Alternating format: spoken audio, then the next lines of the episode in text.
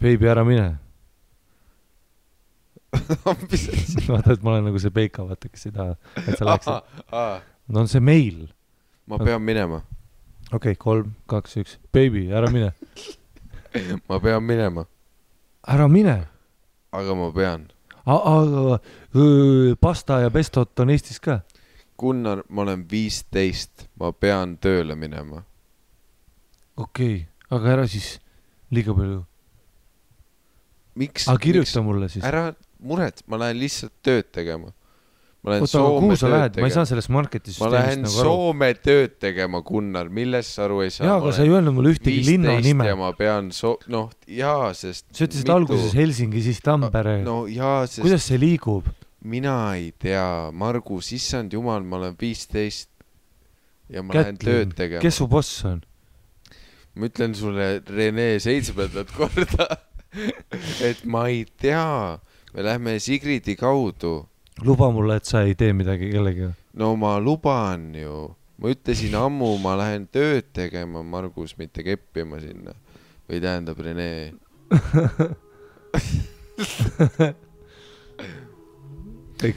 Twenty minutes later.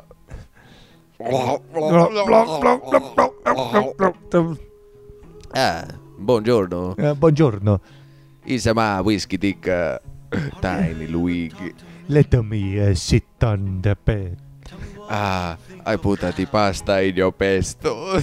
I put the ciabatta. I ciao di bella in your bella di ciao. Ava piano. Fabiano, mucho grande, bella ciao, bella ciao. Campanella. Pappardella, mis su ah,. Ah, linguini. all because of you.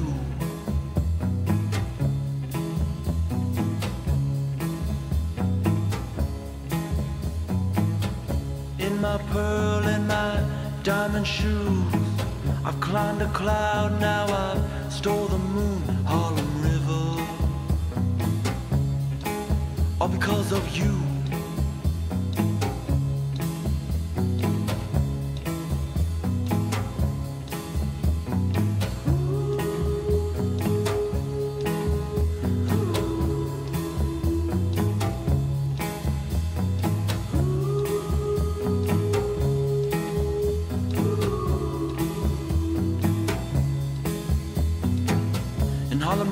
River, swallow me. Put your hands around my neck. In Harlem River, I can't breathe. They've got the lights down now. In Harlem River, give me wings. Put my head up in the clouds. In Harlem River, all because. Oh, I'm nowhere now.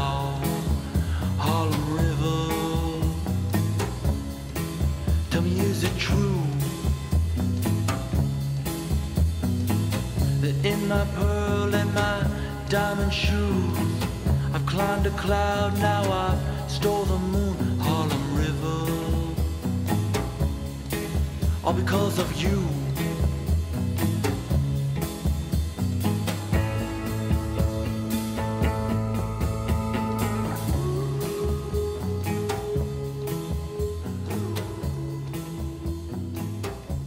Ma ei tea, et, et vaata, me rääkisime jah, et, et whiskydikk pigem vastupidi kindlalt, et ähm, et pigem mida rohkem viskid, ma ei tea, või üldse Dick Whisky.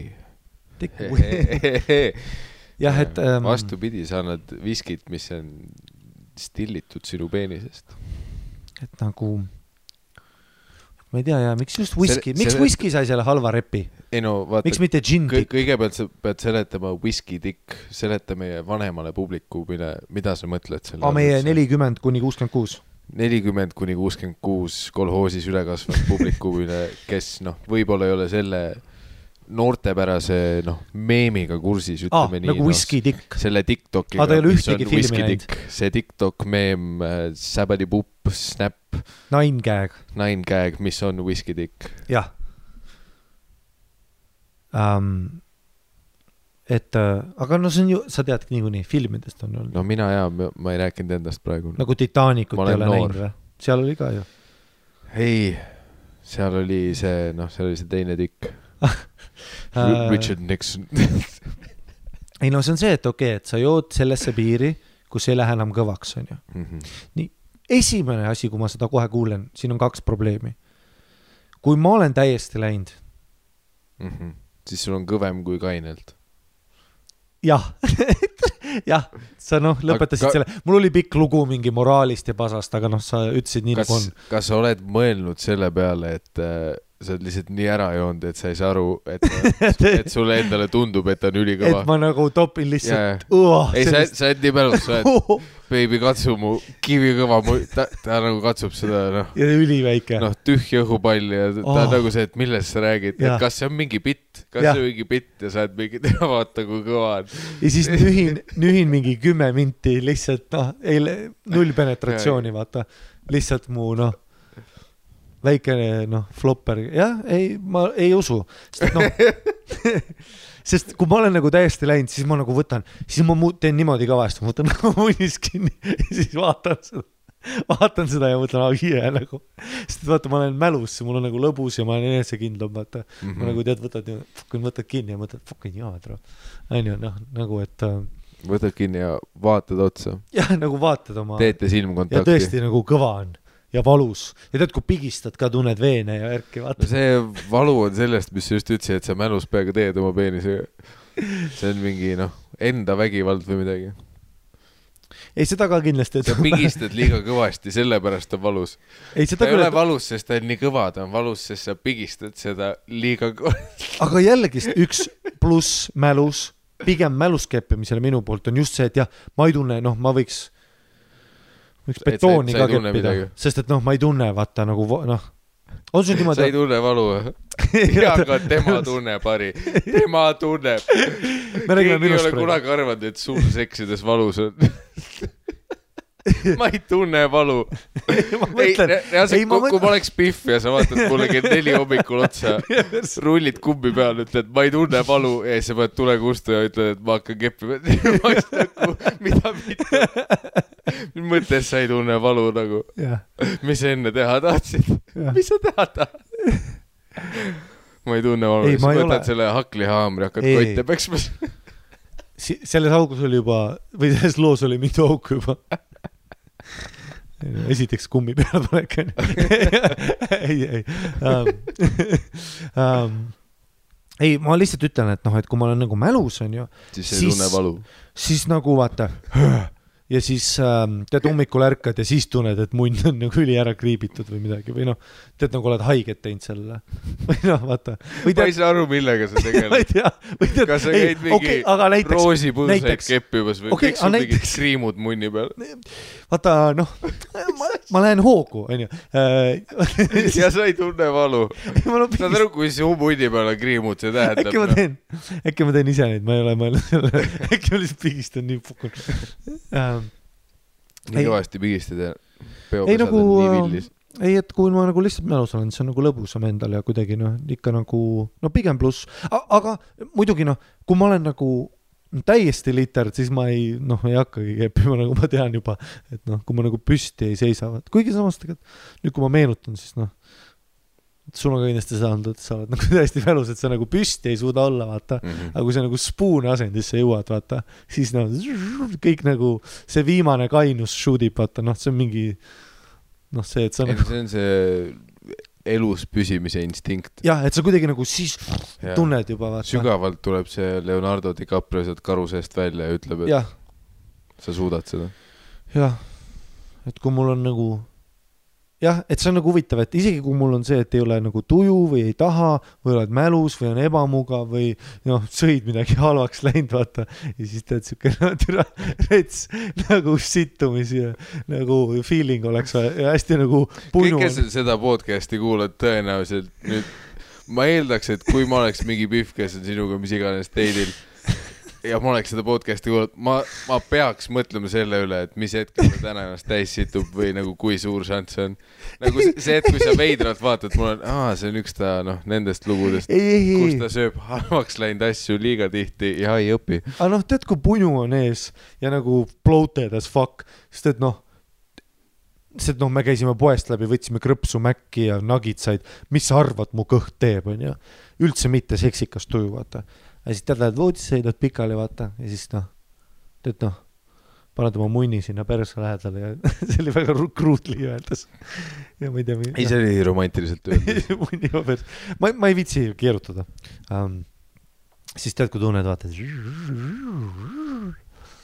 see episood on väga tugeva selle tooniga alganud, et noh, vaat noh, kui sa kuuled, vaata, me ei ole ammu alustanud episoodi sellelt noodilt, et kui mingi uus kuulaja, kes on noh, täpselt ei mis tea, noodilt me siis veel Whisky Dick tähendab ja siis noh, teeb lahti esimesed kümme minti, me oleme üle sõna munn öelnud.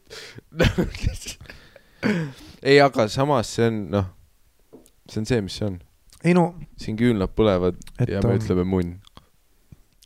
ja küllap põleb küll jah äh,. ei, ei noh, kui ma nagu, et see, see nagu pikali heitmine, tead, see on ka alati surefire minu jaoks on ju, et kui mul munn ei lähe kõvaks või mingi halb vibe on, Mhm. tead ei tule nagu, siis ma tean loota oma geneetikale, ma tean nagu loota sellele, et ma lähen pikali, olen veits nagu. aga ma mõtlesin geneetikale, et mingi Soome esiisade vaimud tulevad munni sisse. see, see, kui sa oled täiesti mälus ja sa pead noh, taevasse vaatama põhjatähe poole ja siis kuskil Rovaniemis mingi noh, öökuli silmad pöörlevad. joo.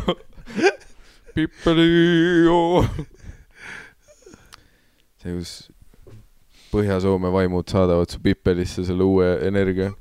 aga see töötab ainult siis, kui sa oled mälus nagu Soome religioonile kohane.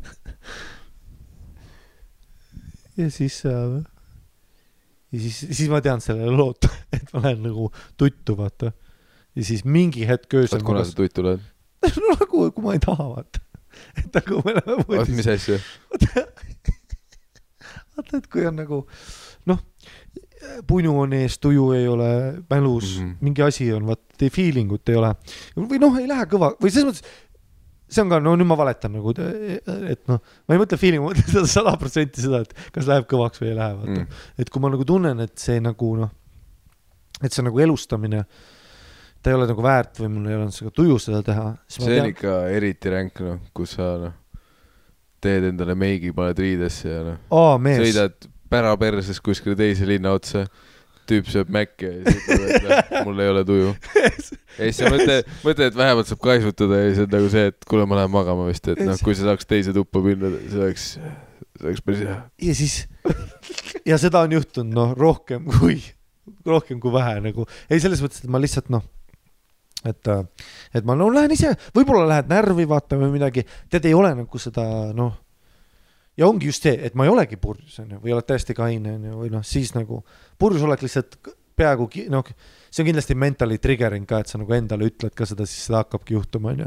et kui sa oled nagu, kui ma olen nagu täiesti läinud, siis on nagu ja tead, kell on mingi viis öösel, ma olen nagu ülikaua ärkvel olnud ka Mhm. mul oli keika ma olen selle nagu stressi üle elanud, selle stressi maandunud, siis me oleme šotte teinud, ma olen Weinbergsiga mingi rääkinud tunde juba onju, ma olen noh, täiesti Matrixis vaata. noh, fun times onju. Mhm.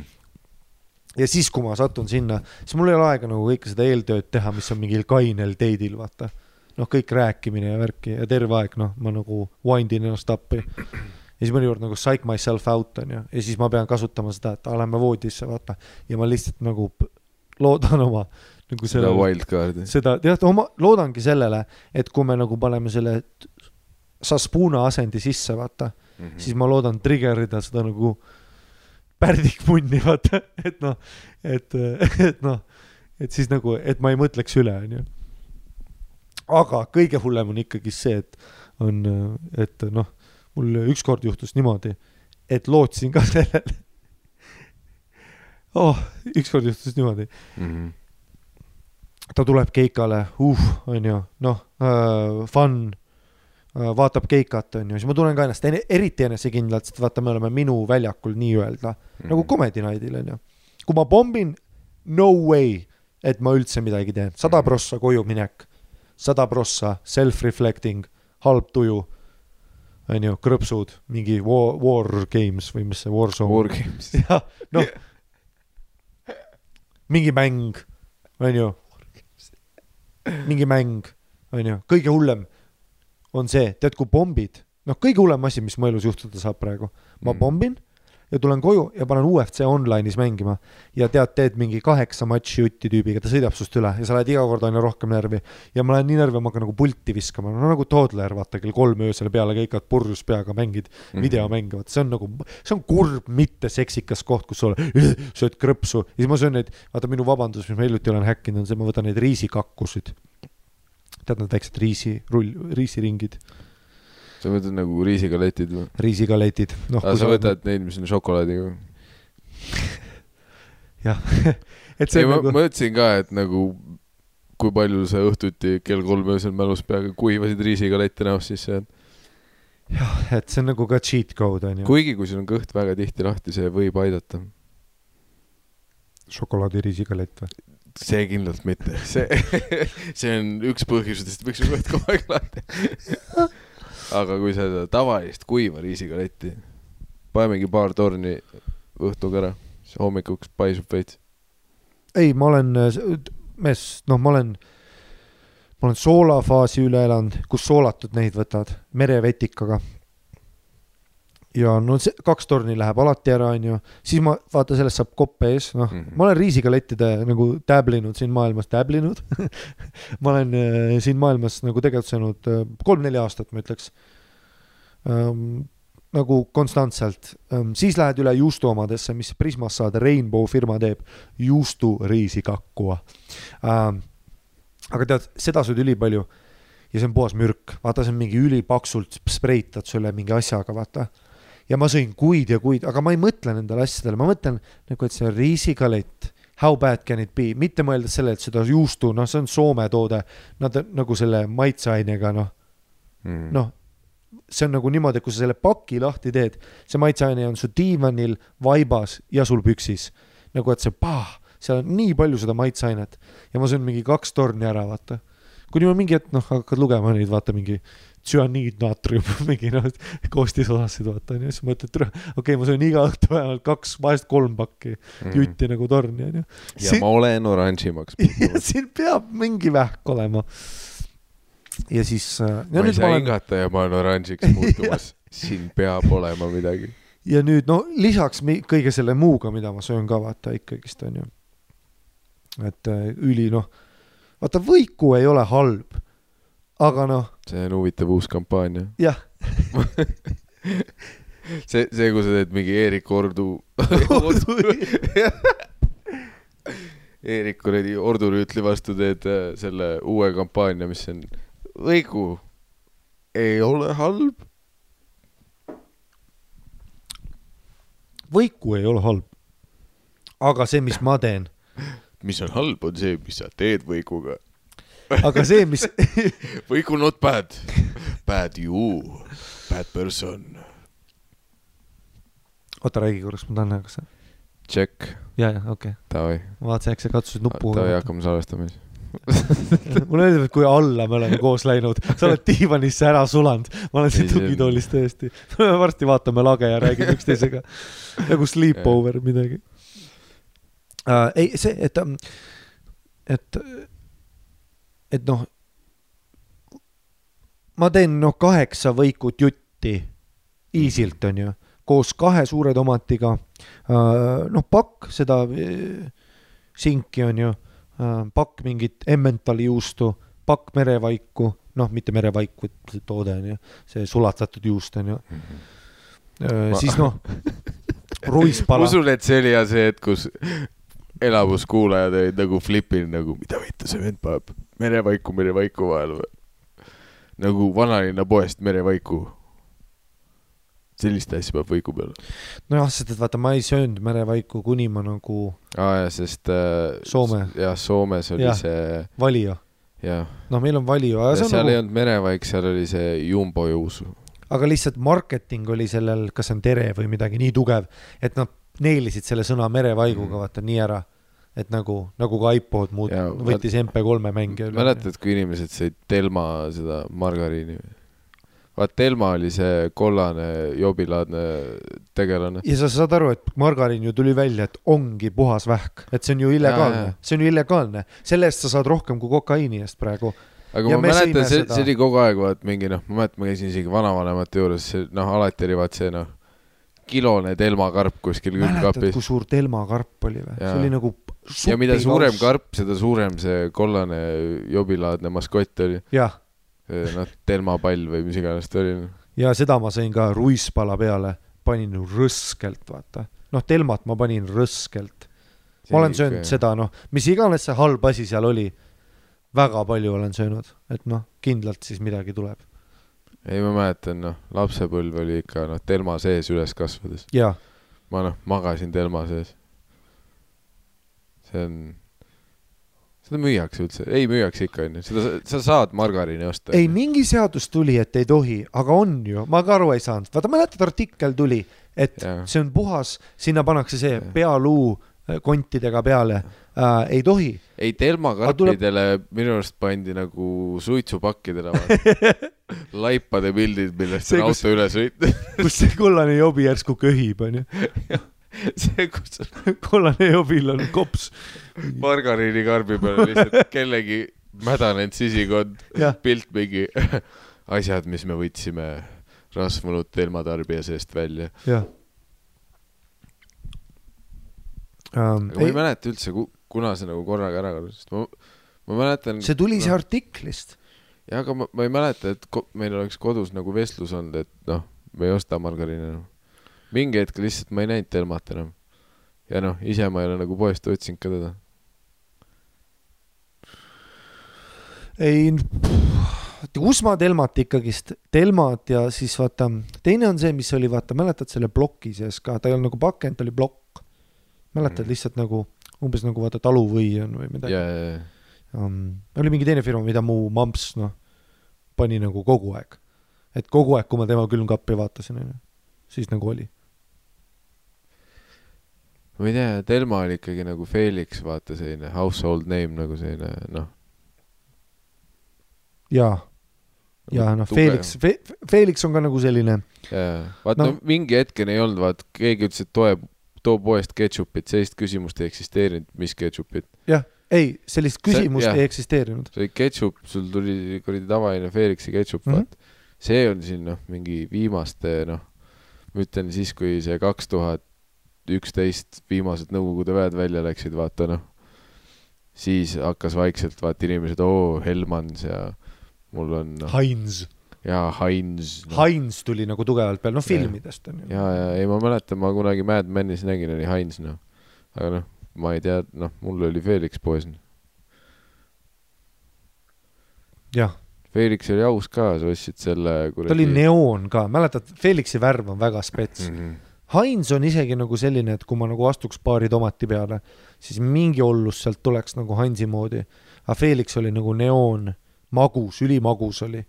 mulle meeldis kanariisiga teha ja lihtsalt lükata Felixiga, fuck you, mingi karri ja piprad ja asjad, lihtsalt noh, Felixi ringi peale, vaata ei. no aus, vaata, sa said Felixit osta selles kuradi bensukanistri suuruses ka noh. oh my god, jaa, ja siis tead, noh, kui lõpp, vaata, Felixi pudeli lõpp ei ole pudeli lõpp, sealt tuleb nii kaua, kui vaja on. pudeli algus tegelikult. täpselt, sealt tuleb Felixi pudel on põhimõtteliselt nagu liivakell, sa pöörad ta ümber ja siis hakkab uuesti tulema. ja mäletad, peksad, kuid Jaa. peksad, ja see maksab mingi viiskümmend senti aasta kogus Felixit ja sa küsid, noh, miks inimesed, noh, sest see on tasuta, sellepärast nad, noh, rasketel aegadel me kastamegi toitu, noh, liitri sees Felixis no., jah, sest see on tasuta. Sa ütled, aa, miks sa päris kastet ei tee, noh, see kõik maksab. mingid, mingid Mustamäe lapsed, ma mäletan, jõid Felixit. ei, nad tegid nii, et võtsid saiapätsi ja mäletad, mis sai oli sai, kirdesai. And that's it, ei no, ma tahan saia, mis on nii valge nagu A4 paber, and that's it, nagu see kirdesai valge sai. and that's it. ja võtsid saia ja panid Felixit peale nagu, et full, noh, nii, seda, need olid mingi Mustamäe lapsed, ma mäletan. ja, ja, ja me olin nagu kõrval nagu, mõtlesin, et absurd, proovisin, ülihea ja noh, panin niimoodi kuus aastat jutti. noh, et ostsin selle terve kirde mm -hmm. niimoodi, kui nagu ikka No. mammaga poes käisime, siis ma lükkasin kirde saia, et ütles nagu, et et meil nagu leib on, et keegi ei söö saia, vaata, ma nagu, et ma söön terve selle õhtul ära. ketšupa või nussa, on ju, nussa vana hea klassikaga, no noh, Nutella. Nussa saia ja Felixi saia ei ole aus võrrelda, ma arvan. see on äkki, ei no selles mõttes üks on ikkagi struggle sai ja teine on noh, kuningate. vaata oli Nussa, Nutella ja mis see mingi odavam oli, kus oli see valge triip sees? kas too on lihtsalt Nussa Stripe või? ei, ma tahaks öelda, et see oli suht ka Nussa noh.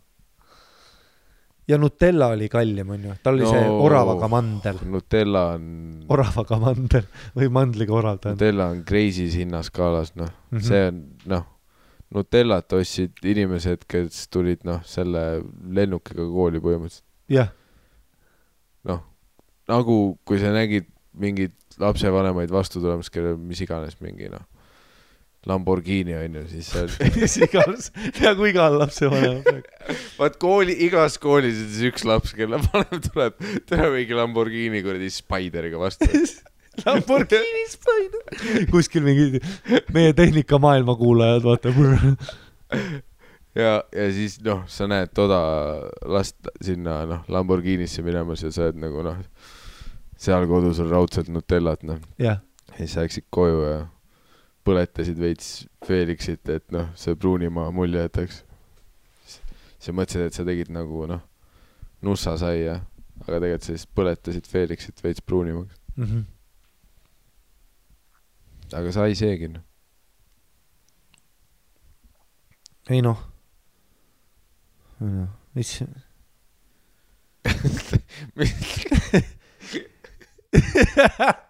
ei noh, ei jõudes ringiga sinna tagasi, kuhu, kus see kõik algas, on see, et ma ei mäleta enam. Whisky Dick on ju, mis, mis sina öelda tahtsid, on ju Whisky Dick, mis äh, nagu me oma noh, kõige vanematele kuulajatele peame seletama, nelikümmend neli jah. kuni kuuskümmend kaks.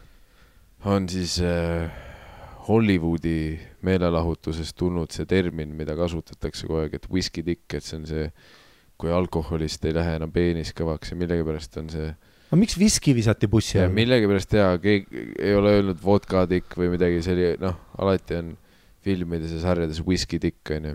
äkki sellepärast, et viski annab sulle nälja?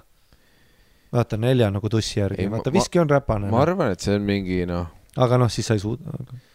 see on ikka võib-olla selle kohta, et kuskil mingid, kui mingi kauboi söökaevanduses vaata mm. Noh, tõmbas mingi noh, selle pärreli mingit burbooni ära Mm. ja siis ta situs täis ja munn läinud kõvaks. ja siis ta oli aa, klassik whisky tikk. mis on ka nagu selle nurga alt jaa, aga ta nagu situs täis ennast ja noh, kukkus pikali ja ei hinga praegu, noh. seks ei ole jah. praegu. asi ei ole otseselt selles, et ta munn ei tööta, asi on selles, et ta on surnud, aga selles, et tema ei tööta. et igatpidi nagu väga ebaaus kogu sellise noh, viskimaailma suunas. jah, aga noh, see oli ka see, mis sa enne ütlesid, et tavaliselt, kui sa enne seksi võtad lonksukese viskit, siis sa tunned ennast just paremini. jah, noh, äratab ülesse, vaata, tal on siuke räpane maitse, onju. ja vaat noh, sealt oli ka see argument, vaata, et noh, keegi ei ole kunagi öelnud, et whisky-tikk on ühe viskilonksu koht. see ei ole mingi surmav see, et aa ei noh, kui sa isegi maitsed viskit kuskil, su munn see on nagu seerum. ja su munn ei tööta kaks nädalat.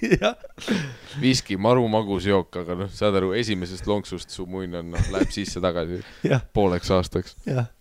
viinaga pead välja jooma. et me mõtlesime et sa paned nagu pudel seda alla, siis kaks Red Bulli ja siis oled mingi vana hea whisky-tikk. ei, sa oled noh, peapidi potis. et noh.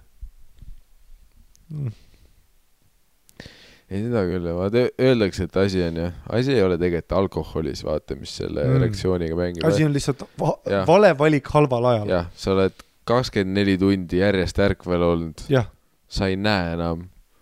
Võimalik ja, et su peenis ei tööta, jah, nagu noh. ma ütlen, kui sa hommikul, su maks on läbi, no shit, et munn pole kõva.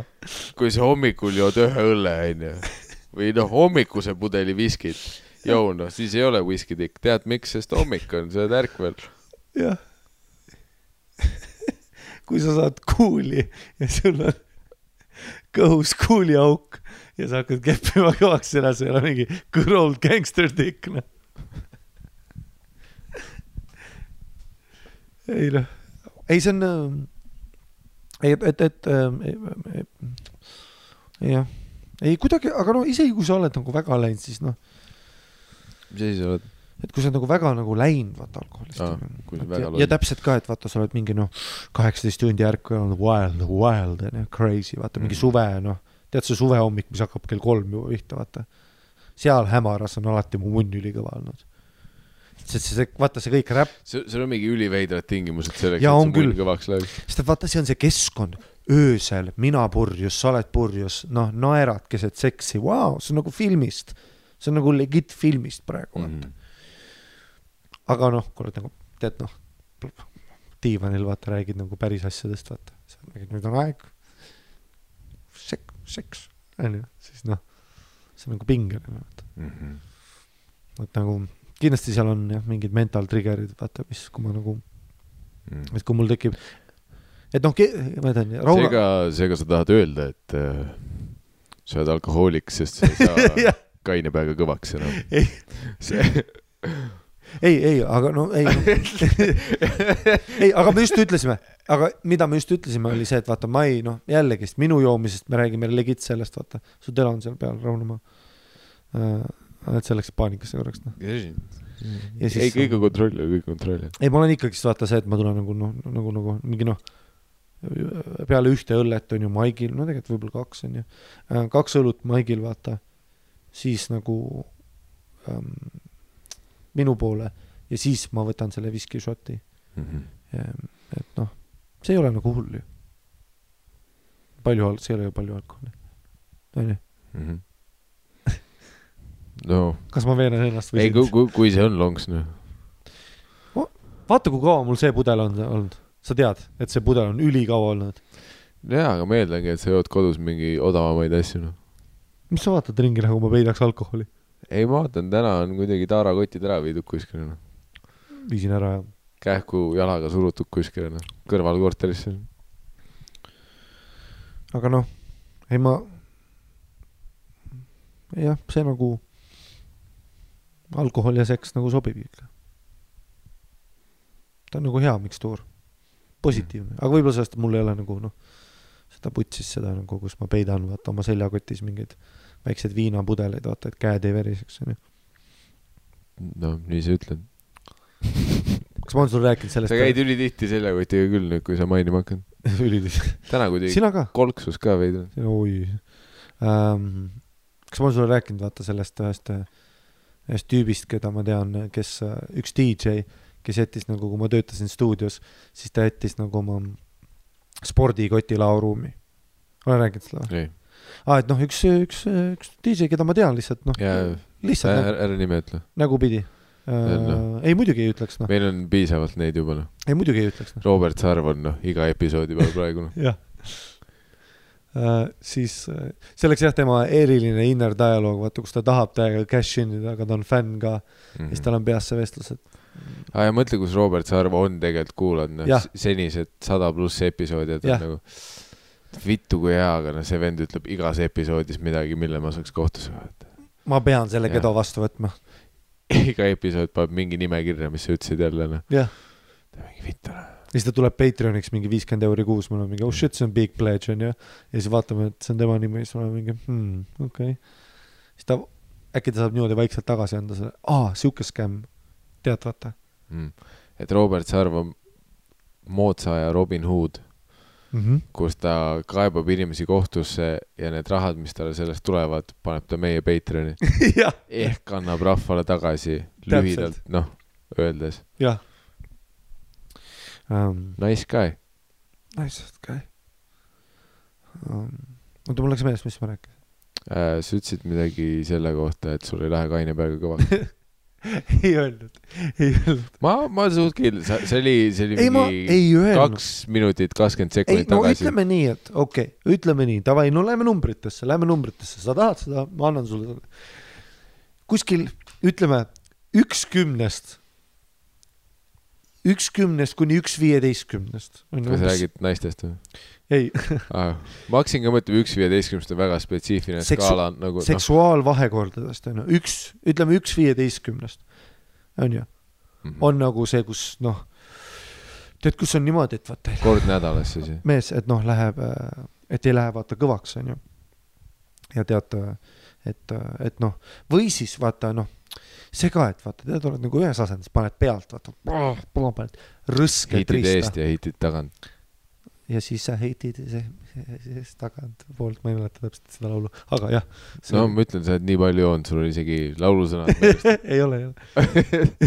aga see, et ja siis tead, paned nagu noh, seda rasket riista, vaata, tead pealt, ploh, slämmid, onju, nagu head riista, vaata, onju ähm,. aga sellepärast, et vaata, sa oled peal ja sa slämmid seda ka, onju, siis sul on Mm. nagu, nagu. pluss sa ei tunne valu. ja siis kõik see, ja siis kõik see gravitatsioon on nagu su riistas, riista surunud, vaata verd. aga siis tead, kui ta läheb peale, vaata siis see vahest ei ole nagu noh, kui ei teki rütmi ka, vaata. tead, kui sa vahest usaldad teda, vaata. paned ise, paned nagu rõskelt rütmis riista pealt, onju, sisse, vahest isegi tõmbad täiesti välja tagasi sisse, sest et noh, sihik on nii paigas, vaata.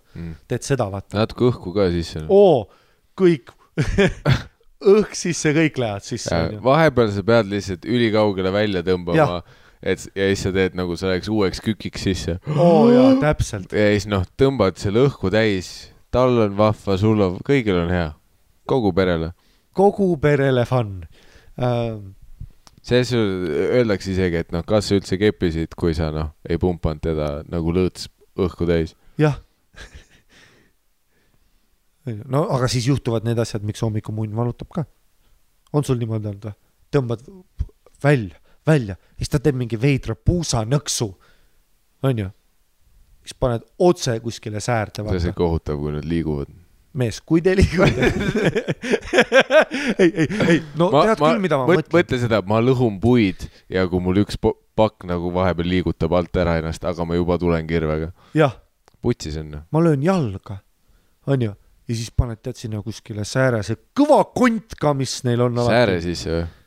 noh, teada, mis asendis teie olete? ei mitte see, kas, sa mingi väänad nende labajalad vastu ei, mitte säär, ei tähendab, tead see puusa mingi sisekont otse sinna, vaata Vaagna luu või mida iganes puusa sisekonn. Noh, aga sa tead-, aga sa, sa lähed ikka jalga vahele onju? ja, ja no ja ma panen sinna sisse, tead välja ja panen nagu uuesti sisse ja niimoodi, no nagu me rääkisime.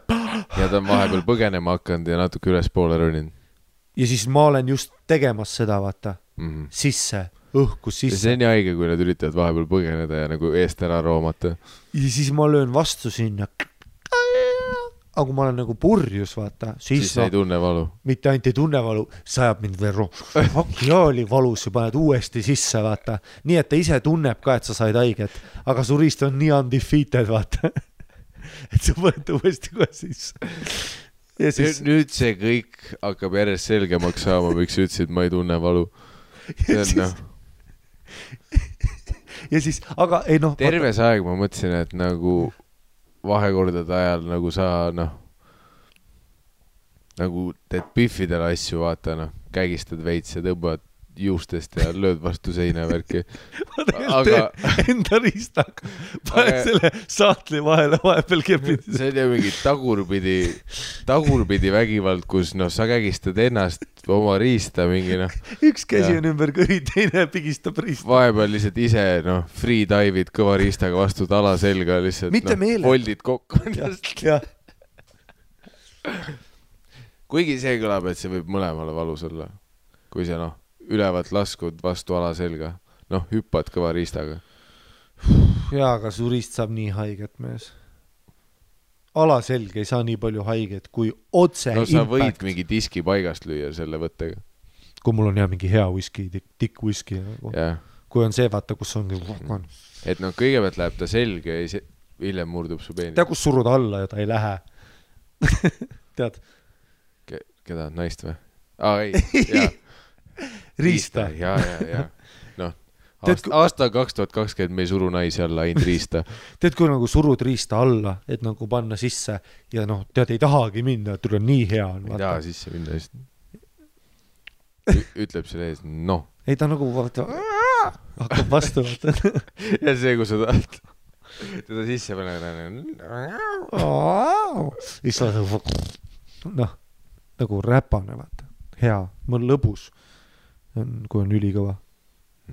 kui on nagu ülikõva, siis mul on ülihea tunne, vaata, siis ma nagu võtan välja, vaatan teda nagu tere, see on nii kõva riist praegu, siis panen uuesti sisse tagasi. äge on noh, või noh, ma naudin seda, ei, seda küll noh. aga noh, vahest on, ma ei usu, et keegi üritab vastupidist. aga vahest on nii nagu täpselt. nagu settidega vaata. Vaata tead küll, et kui kogu killid, aeg ei ole kõva. ei vaata tead, kui killid, killid vaata paar setti on ju ja siis üks läheb ka hästi, aga mitte nii hästi. Mhm. tead, kui sa Essa show kill'id ja teine show ja sa juba tead statistiliselt no way, et see tuleb nii hea.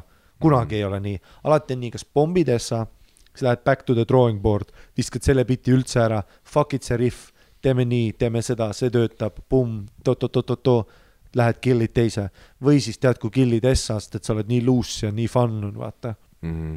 ja siis üritad recreate ida, selle asemel, et minna tagasi to the drawing book, et nüüd on uus set, on ju. siis Mhm. üritad recreate ida seda show Magic'i, on ju, ja siis sa pommid, mitte ei pommi, aga noh, tead, ok, tegelikult on ok. aga kuna su standardid on selleks ajaks nii kõrgel ja samamoodi on riistaga ka, vaata, tead, kui sul nagu fucking nii kõva, vaata, ta on nii suur, vaata, on ju. ja siis vahepeal vaata ei ole ja tegelikult ta ei ole hullu praegu, aga noh, ta ei, ta ei hakka vastu ja värki, vaata. ja siis mul on mentali, ma hakkan vaata, mul hakkab see sisemine dialoog, kus ma olen nagu, et ah, fuck ah,. ta ei ole nagu nii kõva, võiks olla, kuidas ma saaks, okei okay,, in the zone davai mm,. Mm, on ju, teed asju, vaata. aga teed, oled peas nagu, mine veel kõvemaks nagu.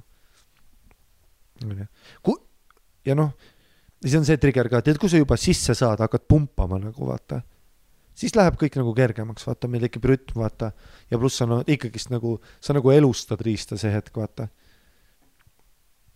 onju, et kui ta on nagu fifty-fifty kõva, tead, kus, kas läheb üldse ära või läheb ülikõvaks edasi, vaata. noh, kuni sisse saad, onju. ja see nagu gamble, vaata, see nagu hirmutab mind alati, vaata. aga siis ma noh, ikkagist noh, vanemaks saades nagu, et kui vahest juhtub nii, siis ma nagu nüüd tegelen sellega, et okei okay,, noh, siis tuleb rasket tussi söömist ja näppu niimoodi panemist, et mul on käed verd täis. on ju, et tuleb nagu, siis ma hakkan nagu tööd tegema, vaata.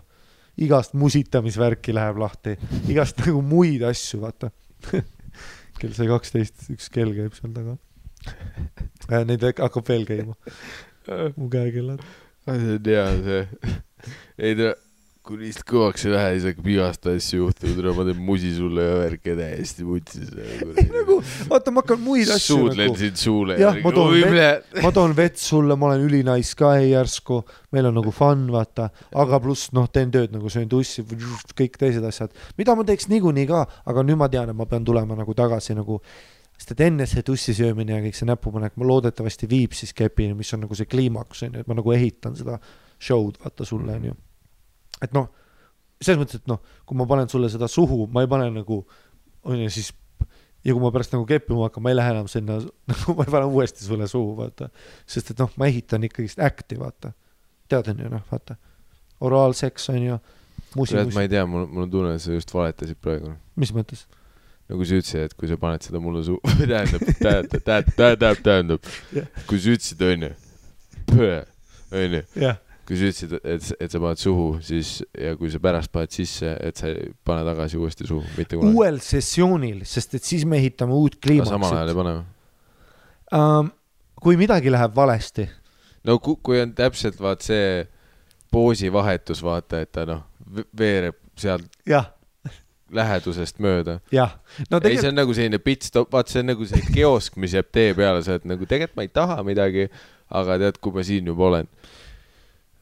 No Jah. astud läbi, onju. ei selles mõttes, et noh, jah, kui sa nagu tagant hi- hitid Mhm. tagant, on ju, ja siis tekib see, vaata, tead, siis tegelikult on jah, ei, selles mõttes, et paar pumpa suhu ikka vahepeal küll, on ju. noh, Mhm. kui on nagu, aga siis see peab äge seks olema, on ju.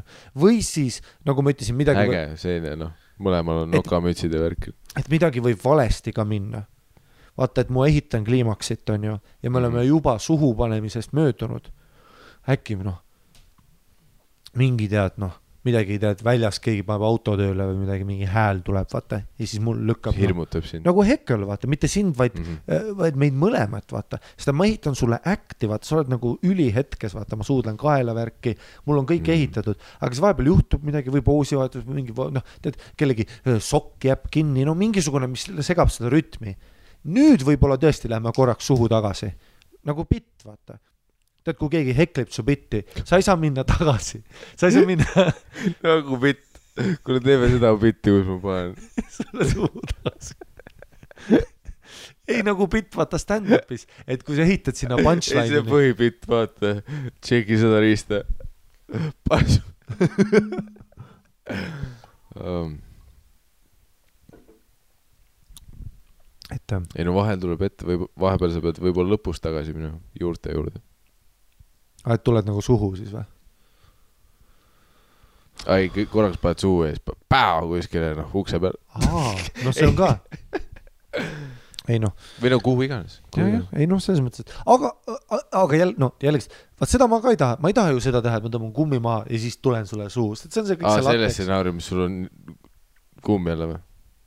ja, ja, ja, ja on küll jah. ei okay,, kõigis selles, lõpeta ära stseena-, kõigis stsenaariumites on, see oli nali. see, noh, Miikael, see oli huumor. ma unustan ära, et me räägime sellest spetsiifilisest stsenaariumist, kus sul on kumm peal, onju, vink-vink, näe, isegi kell tegi praegu.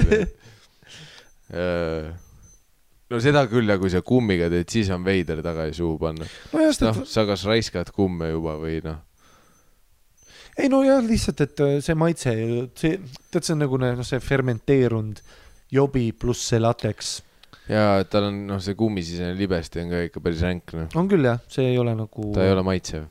jah, kui ma peaks ütlema ma olen ühe härrasmees. omadussõna selle kohta, ta ei ole maitsev. jah, et noh,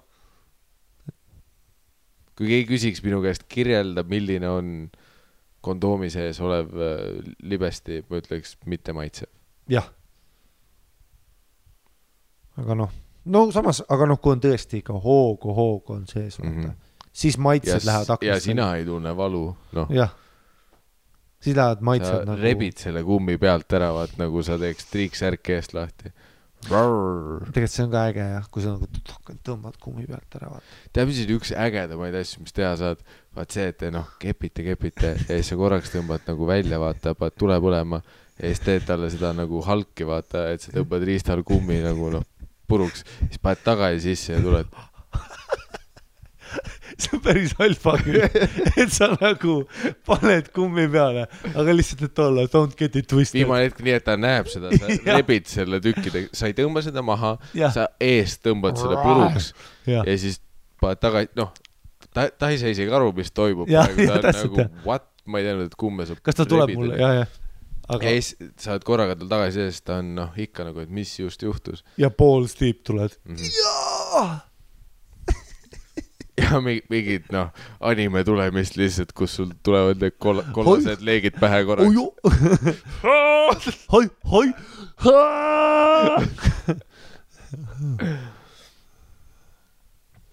see, see on noh, see on lihtsalt äge nagu selline party trikk või nii, jah, ei no selles mõttes väga alfa move. noh, meeldejääv.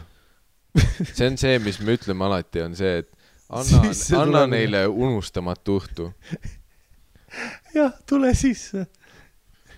ja mis on kõige Unustamatu unustamatum kui see, et sa ei pidanud sisse tulema, sisse tulemine on isegi igal tasandil vale ja sa noh, ootamatult teed seda, see on unustamatu. Te ei saa vastu vaielda. jah, veits tõsiseks. ei ma hakkasin mõtlema, kõikidele korraks tuleb see flashback, et kui sa oled ikka sisse tulnud ja nagu see nagu tead, tead see nagu mure ja, ja, ja, ja siis sa mõtled, et issand, kui vana ta nüüd võib olla. et see nagu mure ei, see on ikka no, noorusaja jutt, vaata, siukene. ei, seda küll noh, nood sisse tulnud paugud, nad on juba ise gümnaasiumis praegu noh. ei, ei, ei. Aga nagu mul on meeles neid, vaata, neid hetki, kus sa nagu noh, kus sa nagu mõtled, vaata, et mida ma tegin. vot noh, sa trigerisid ühe trauma nagu, mitte ühe, vaid noh, ja kas sa noh, kas sa ei ole kordagi mõelnud selle peale, et noh, kasvõi ühe korra, et sa mõtle, kui lahe oleks mingi üheksa kuu pärast on väike pina, vaata. Ei nagu lihtsalt me hüpoteetiliselt. läksime Whiskey-Dickilt isaduseni väga kiirelt. ei nagu see, et vaat noh, kõik need korrad, noh, need noh, loetlematu hulk kordi, mis sa sisse oled tulnud, onju, no erinevatesse inimestesse. noh, mitu kontinenti, aga kas sa nagu, kas sa nagu, kas sul on mingi uus motiiv teha kindlalt, et ma kindlalt keppi ei saa või? ei, see te te tegelikult või minu, üldse teidile minna? minu uus test on see, et noh, mis piirini me võime seda teha. ei, siis aga ma tõmban kohe tagasi Ko. kohe, kui ma näen, et sa ühe nädala kepi juures oled, siis ma ütlen, davai, ma eelmine kord läksin liiga tugevalt. siis ma ütlen, okei okay,, seekord noh, räägime uuesti teis-, teiselt poolt.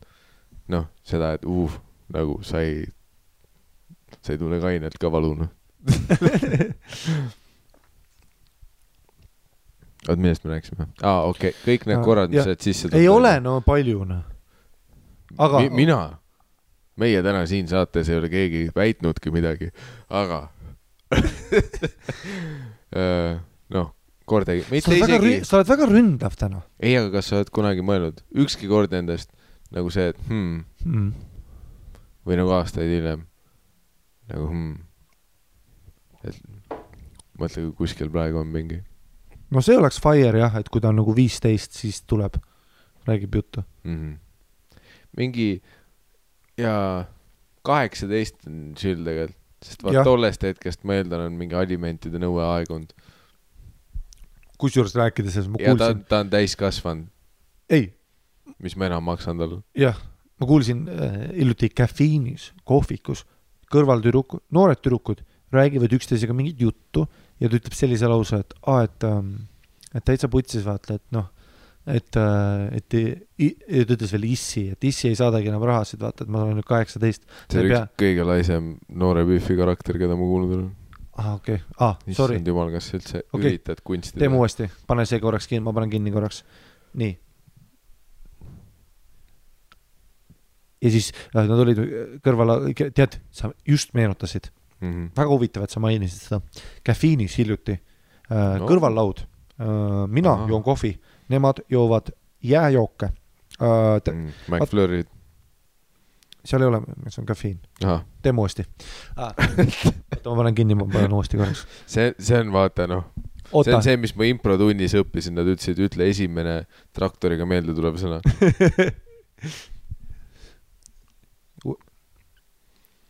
One, two, three,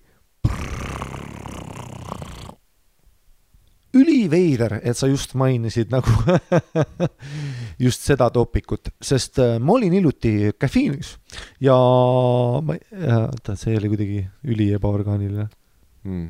see oli, see oli rohkem nagu äh,. tasustamata aga juhata mind sisse, mul läks täitsa meelest ära, millest me rääkisime äh,. teeme nii, jah, juhata sisse sama, sama jutt vaata, Harimati, nüüd, kus sa oled aastaid isadusele mõelnud ähm,, kas on ka mõni päev ette tulnud, kus sa oled käinud caffeine'is noori tüdrukuid pealt kuulamas? nii naljakas, et sa ütled noori tüdrukuid ja pealt kuulamist, käisin hiljuti caffeine'is, jõin kohvi, kõrval kaks pihvi, lated käes nunnud. oota, seda ka ei see tule. oleks noh, jah, siis oleks oota, ei tohi või noh ah,, võta ennast kokku, Kristelia, me ei saa niimoodi. vaata, nad olid seal lauas, onju, kõrvallauas. kõrvallauas. Kas sa olid nagu seljaga nende poole? tead, ma olin seljaga, kuidas sa tavaliselt pealt kuulad inimesi? äh, kirjutan omaette märkmikusse, aga nagu selja tagant või pigem enda ees olevaid? mitte kunagi ees olevaid, sa oled amatöör või Mm -hmm. äh,? alati selja taga ja pluss noh, kõrv on sinnapoole, kõik on timm. Mm -hmm. sa pead lihtsalt vaata, see on ka kriipimise noh, see, et sa nagu tahad vaadata mm, Mhm. -hmm. nagu sa vaatad, sa teed suure errori.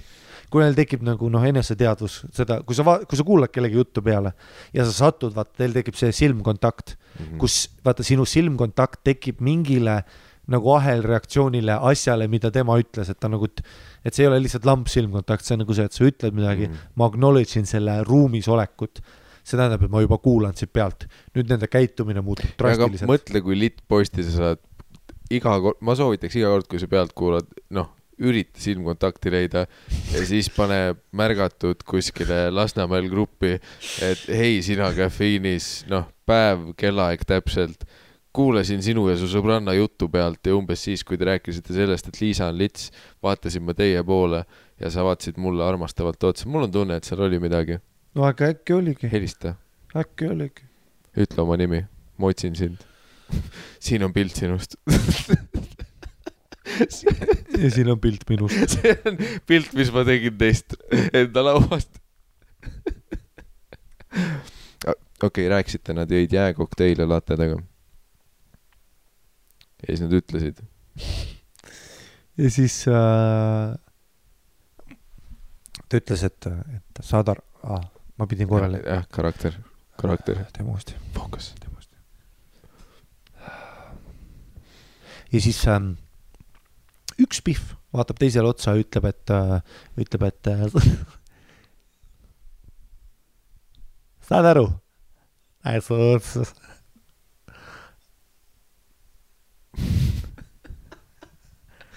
papsi kane on rahast ei tule, täitsa putsis, saad aru, panen nüüd. miks ta traktori alla jäänud on? miks tal pea sidemes on? miks ta purjus on? oota, ma käin pissil ära, nii, ma käin pissil ära, siis ma teen uuesti, oota.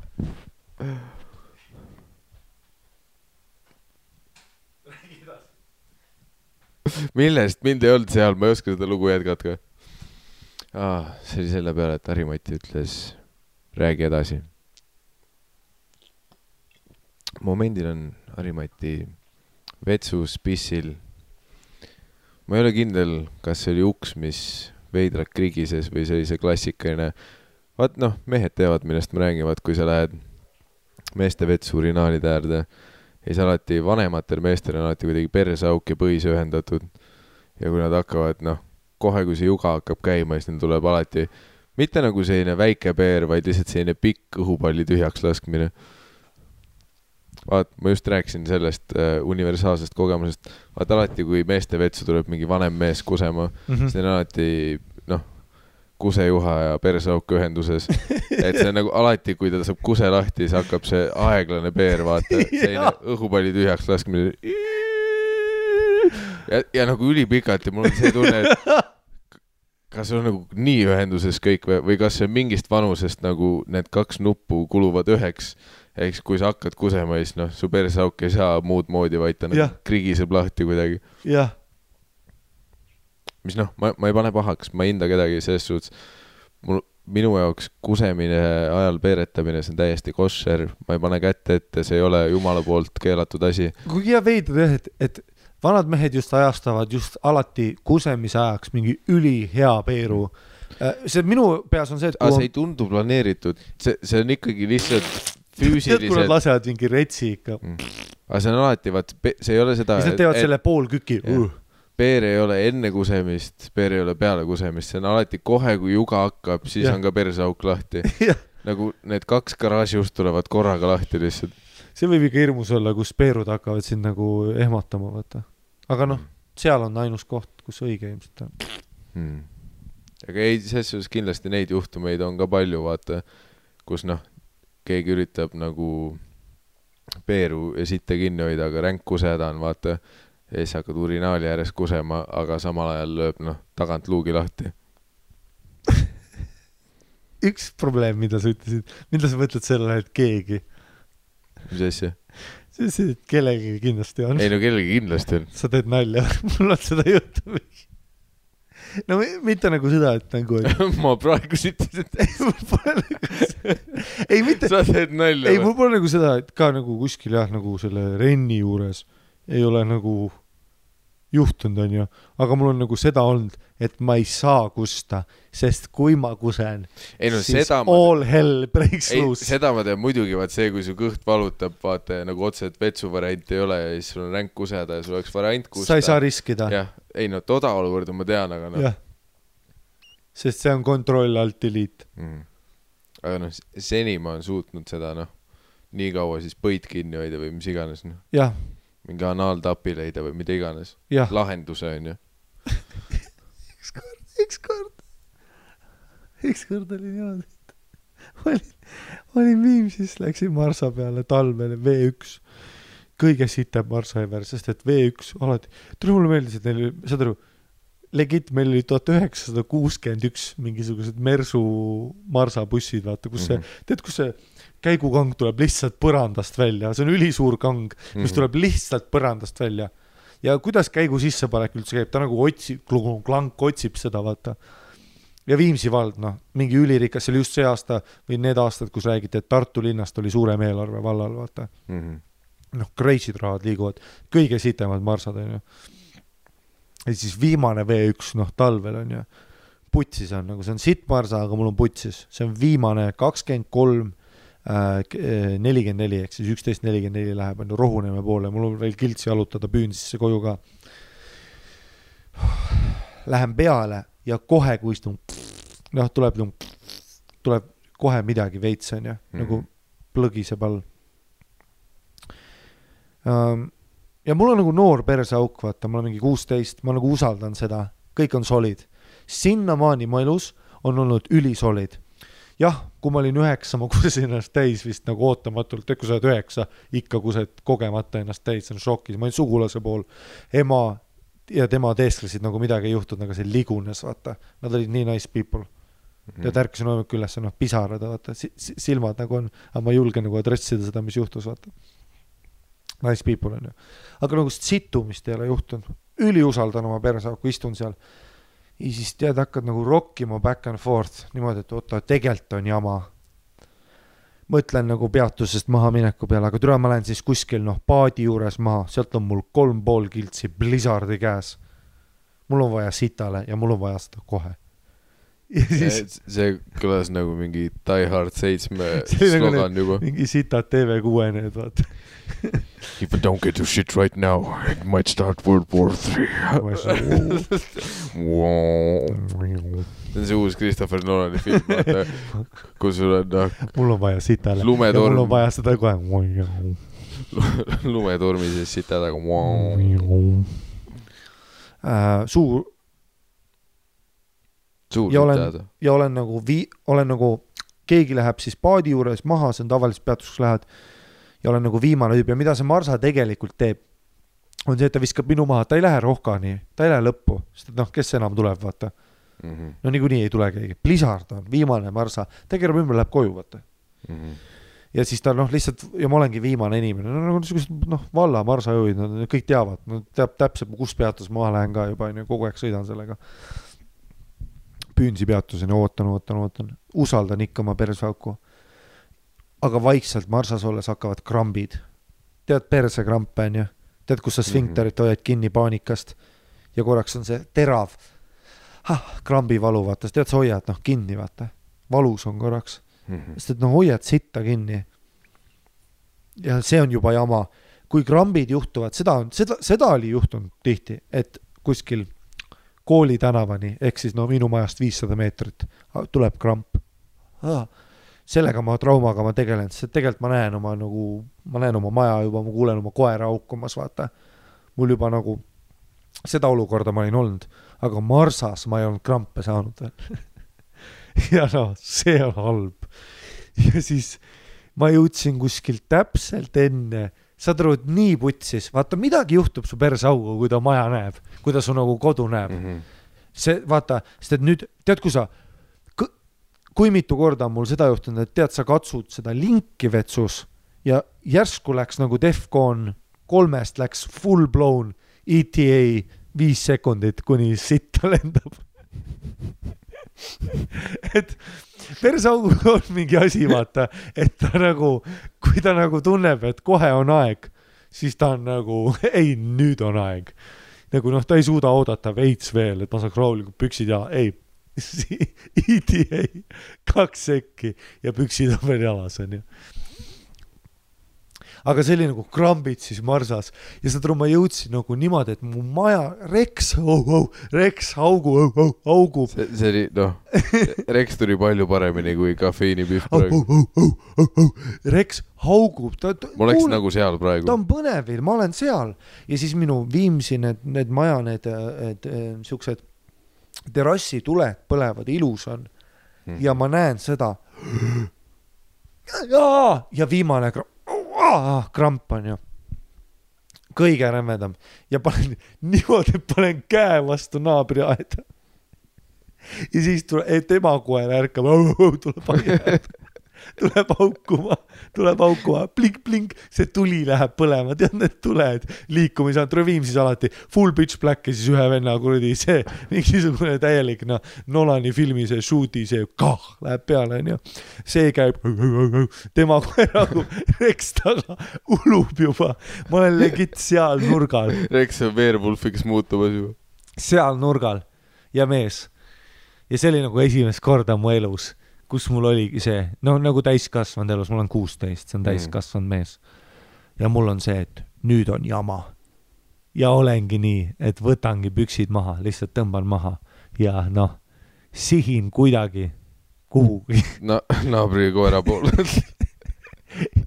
ja sellele osale, mida naaber tegelikult nagu niidab ka vaata, sinna panen nagu maha. noh, mees, ma nagu ja, mul on paha olla. ja no vaata, ma ütlen, et äh, ma nagu sihtisin, aga ei olnud, mida sihtidagi, sest see oli lihtsalt, ma nagu kusesin persest.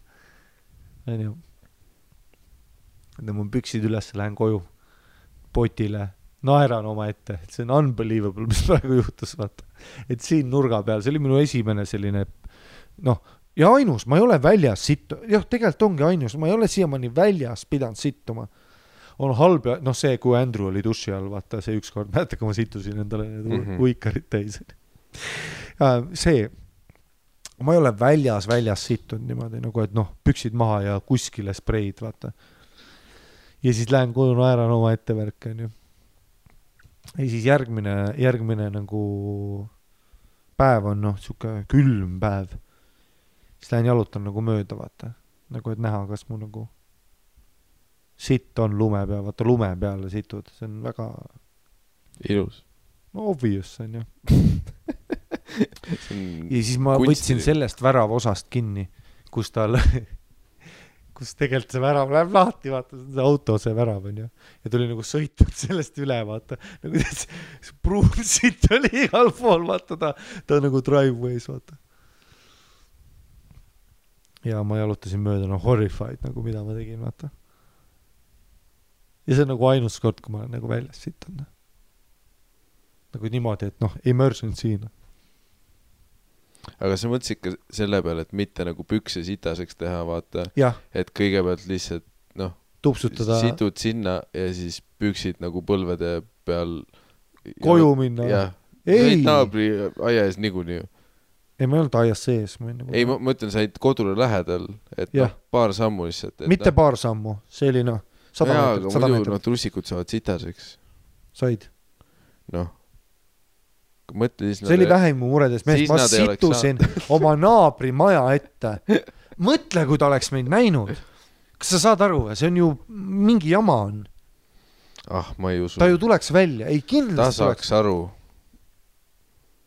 millest? No see, et noh, raske oli, ma ei ole nagu laps ju. see ei olnud tahtlik. ei no kui ma olen nagu oma majas, oma noh, peremajas, mul on lapsed kodus, naine vaatab telerit ja ma vaatan köögiaknast välja ja näen naabripoissi situmas mu aia ees nagu.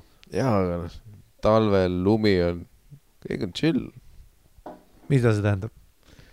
Ma lähen välja ja tegelen sellega kohe Lu. lume peal sitt ei ole nii hull kui suvel, vaata noh, suvel sa pead muru niitma noh.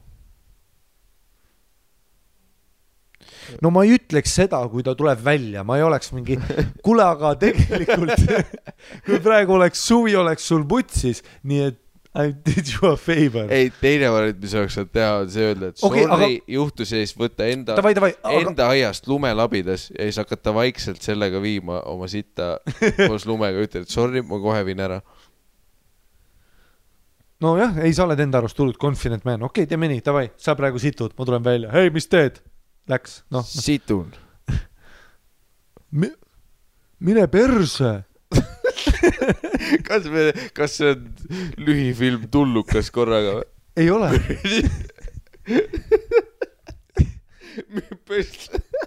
okei teeme uuesti, teeme uuesti, teeme uuesti.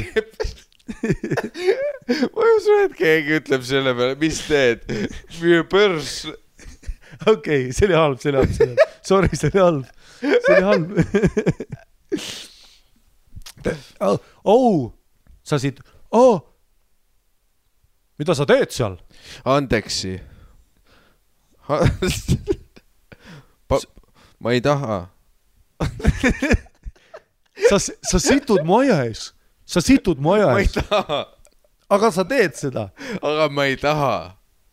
kas midagi juhtus? jaa, okei okay,, nojah, nüüd on juba safe, aga no ma ei tegeleks nii.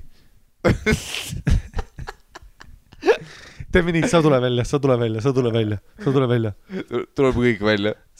teeme nii, et kõik naabrid tulevad välja. sa tule välja. vaata, see poiss situb Andruse aiab. nii, sa tuled välja, vaata minu oma, sa tule, kui oleks juhtunud, tuli läheb põlema, tule välja. poiss raisk, appi, ma kurat näitan sulle veel.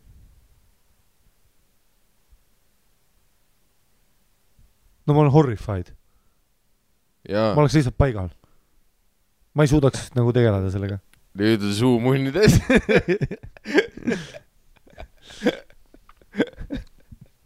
ei, ma ei handle'iks ära seda, või no ma ei ei oleks no mis sa ikka ütled, ära situ mu hoovi või noh, mis on No tehtud ei. on tehtud no.. minu perspektiivist, kui sa mu lugu ta tead, teab ju, sa oled naabripoiss, ega sa kurat noh, midagi pidi juhtuma noh. kui sa mu lugu tead, siis sa tead, et kõik on timm. nagu, et kui sa, et noh, ma ei teinud ju meelega seda, mul Mm. ei olnud muud varianti. no jaa, aga kes see Viim siis arvaks üldse, et ta naaber meelega situb, noh, nojah, ma ei tea, kui keegi situb mu aia ees, see on probleem. ja aga noh, kas sa isegi oskaks tegeleda sellega? või paned lihtsalt tulevikust tuled tagasi, vaatad. julged? rünnata tüüpi, kes situb parasjagu? nojah, oleneb jah. Ta on crazy noh, seda küll jah, ta situb ta situb miinus kahekümnega tormi käes, su koera poole. mis, mis sul enam teha on?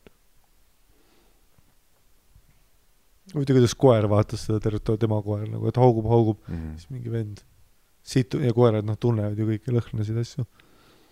ta kindlasti tahtis lähemal olla. aa, et talle see suu situda. nagu no noh, koerad tegelikult armastavad ja sitta. suu jooksis vette, ei damn, Damn son. Damn this boy. kui jah, kui ma nüüd lähen kööki, naine vaatab telerit, lapsed magavad. ma lähen kööki ja vaatan köögiaknast ette ma näen, kuidas keegi situb mu koerale suu ja mu koer on nagu tee, nagu lihtsalt nagu. siis Ku- ma läheks see, tagasi telerit see on vaatama. täpselt see üks-kaks, et keegi kuradi situb su maja ette ja sa oled mingi ei, mis asja, järgmisel hetkel see tüüp jookseb minema, aga su koer jookseb tagant aias, sa oled mingi jaa, püüa kinni ja siis sa näed, su koer läks seda sitta sööma, sa oled ah, vittu on teine probleem.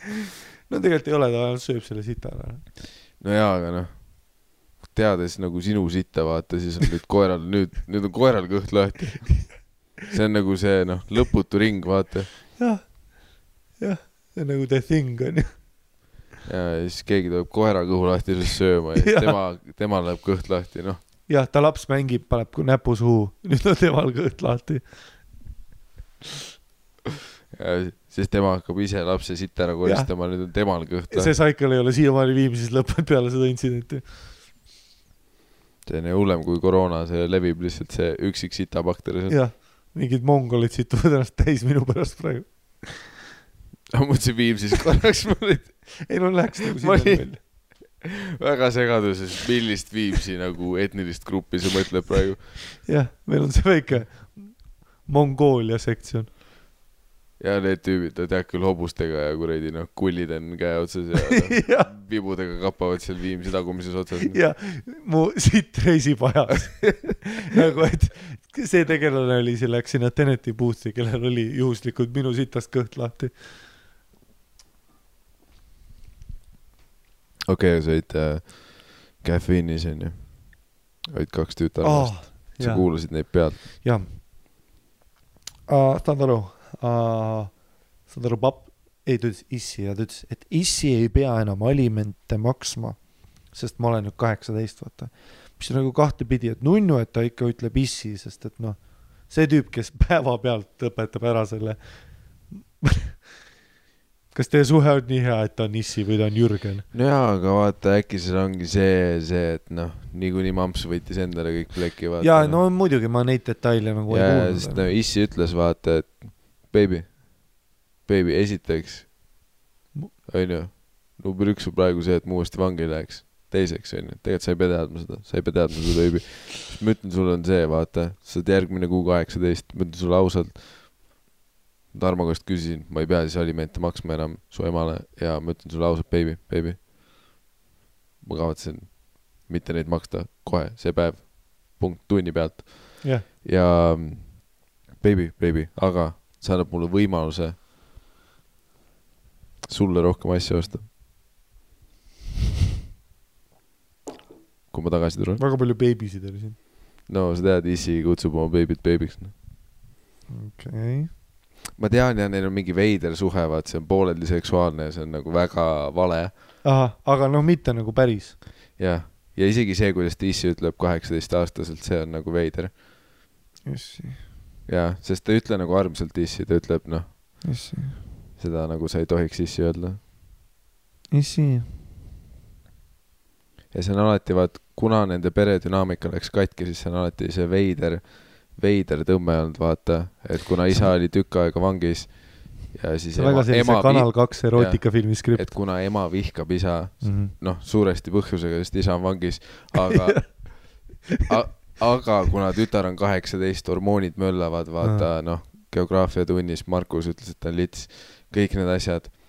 Ja noh, ja siis ema üks päev ütles talle, et sa pead noh, kodused tööd ära tegema, siis noh, tema vihkab ema nüüd ja millegipärast see, et ema vihkab isa ja tema vihkab ema, onju, jah, see tekitab selle veidra, vaata see, et noh, kes oled sina üldse? jah, et seal on mingi seksuaalne, vaata Mm. see, mis on nagu juur-, noh, tuleb sügavalt ka sellest, et ta tahab emale kätte maksta selle eest, et ta pidi üleeile kell üheksa koju tulema. jah.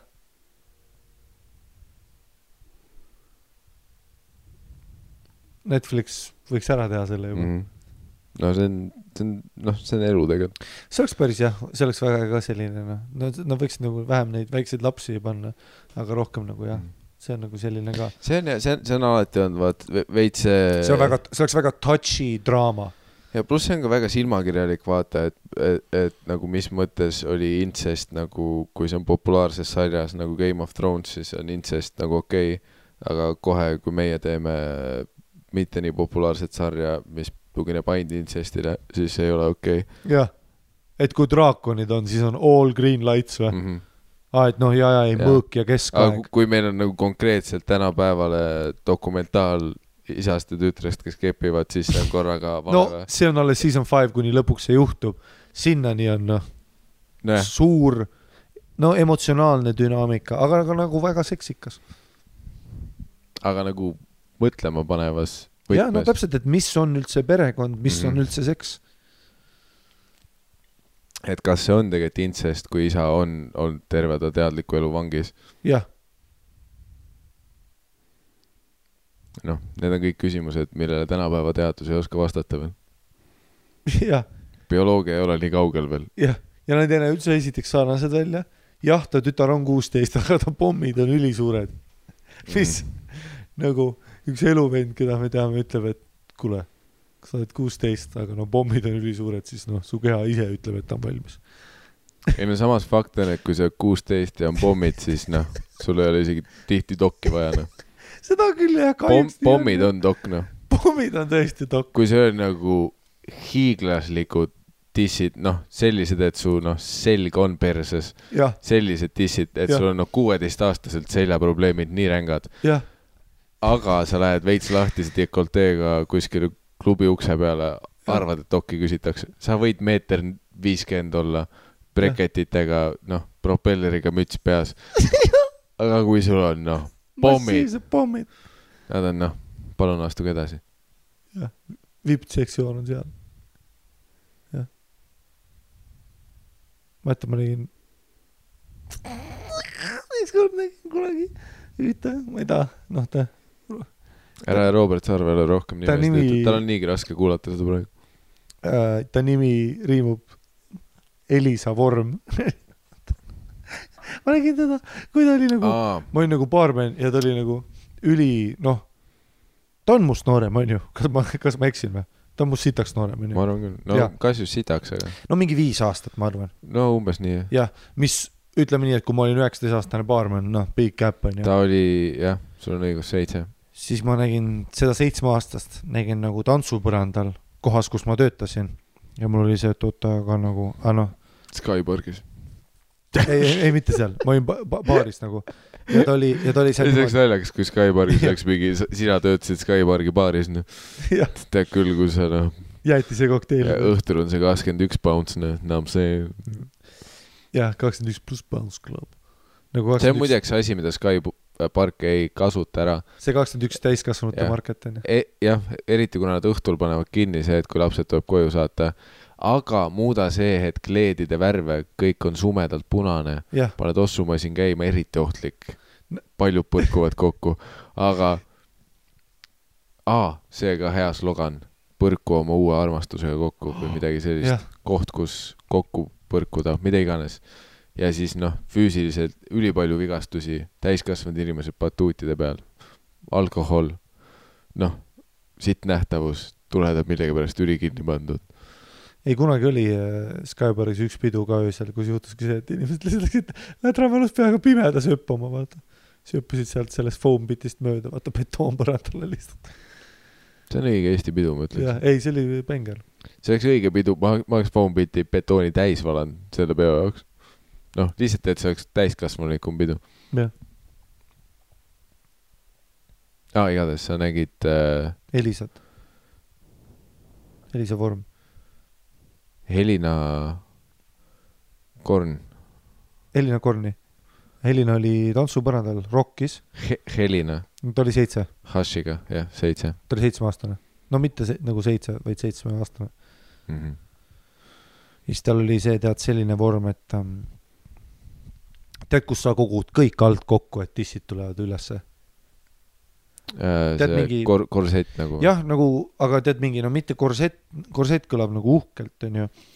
see oli nagu see mingisugune, tõstmisvöö.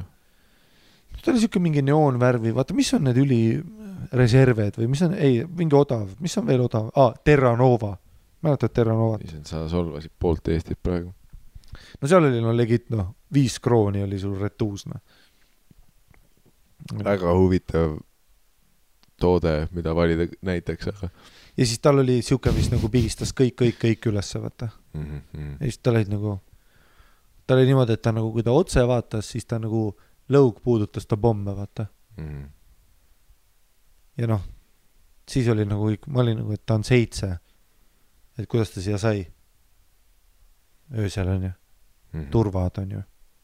aga siis ma nägin neid noh, pomme ja siis ma olin nagu, et aa jaa, jaa õigus jah. pommid on dokk.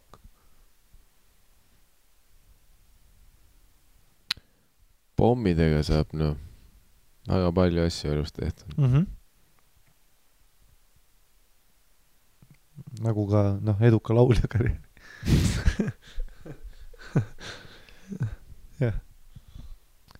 see oli ka vist äh, TV3-le otsiti uut ilmateadvustajat, vaata, mingi avalik konkurss oli. Mm. las ma arvan, mitte tüüp. noh, paku, kas võitja, võitjal olid pommid, noh, kas võitsid pommid, noh. aga samas see on nagu minu arust aus, et äh, ilmateadet on alati, noh, see on kõige loogilisem asi, mida seksiga siduda. mis ilm homme on? kas on midagi seksikamat kui ilm?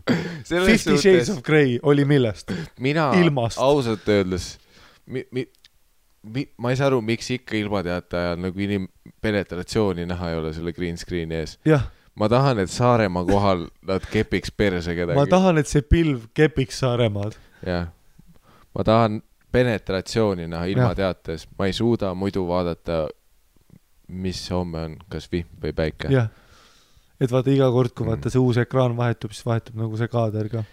tead, kui traagiline selle kohta on tehtud ülipalju statistilisi uuringuid iga aasta, võib-olla isegi noh, parimate Tallinna, Tartu doktorite poolt.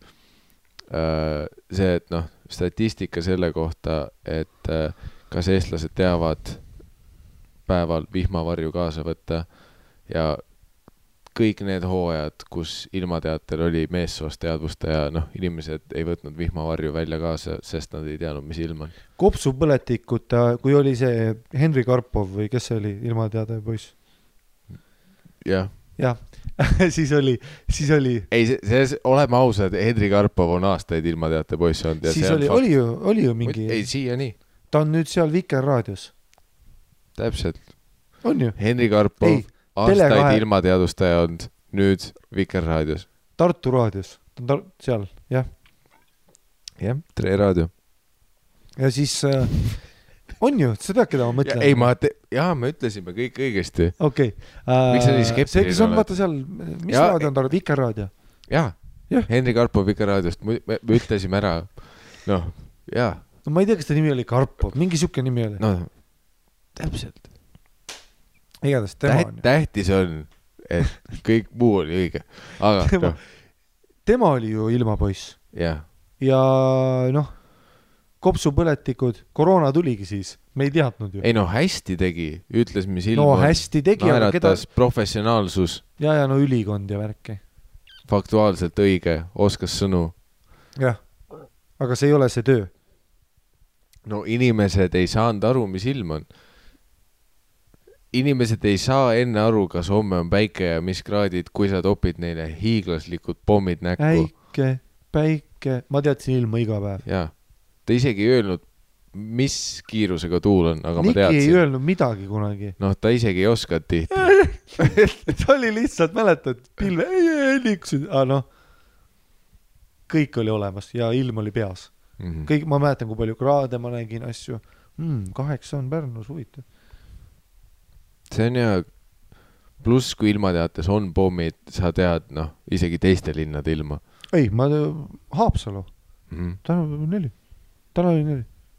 aga noh, mõtle, kui hästi me ilma teaks, kui no inimesed reaalselt kepiks selle green screen'i ees kui on halb ilm, mida räi-, halvem ilm on, seda räigemaks läheb, mm. -hmm. onju.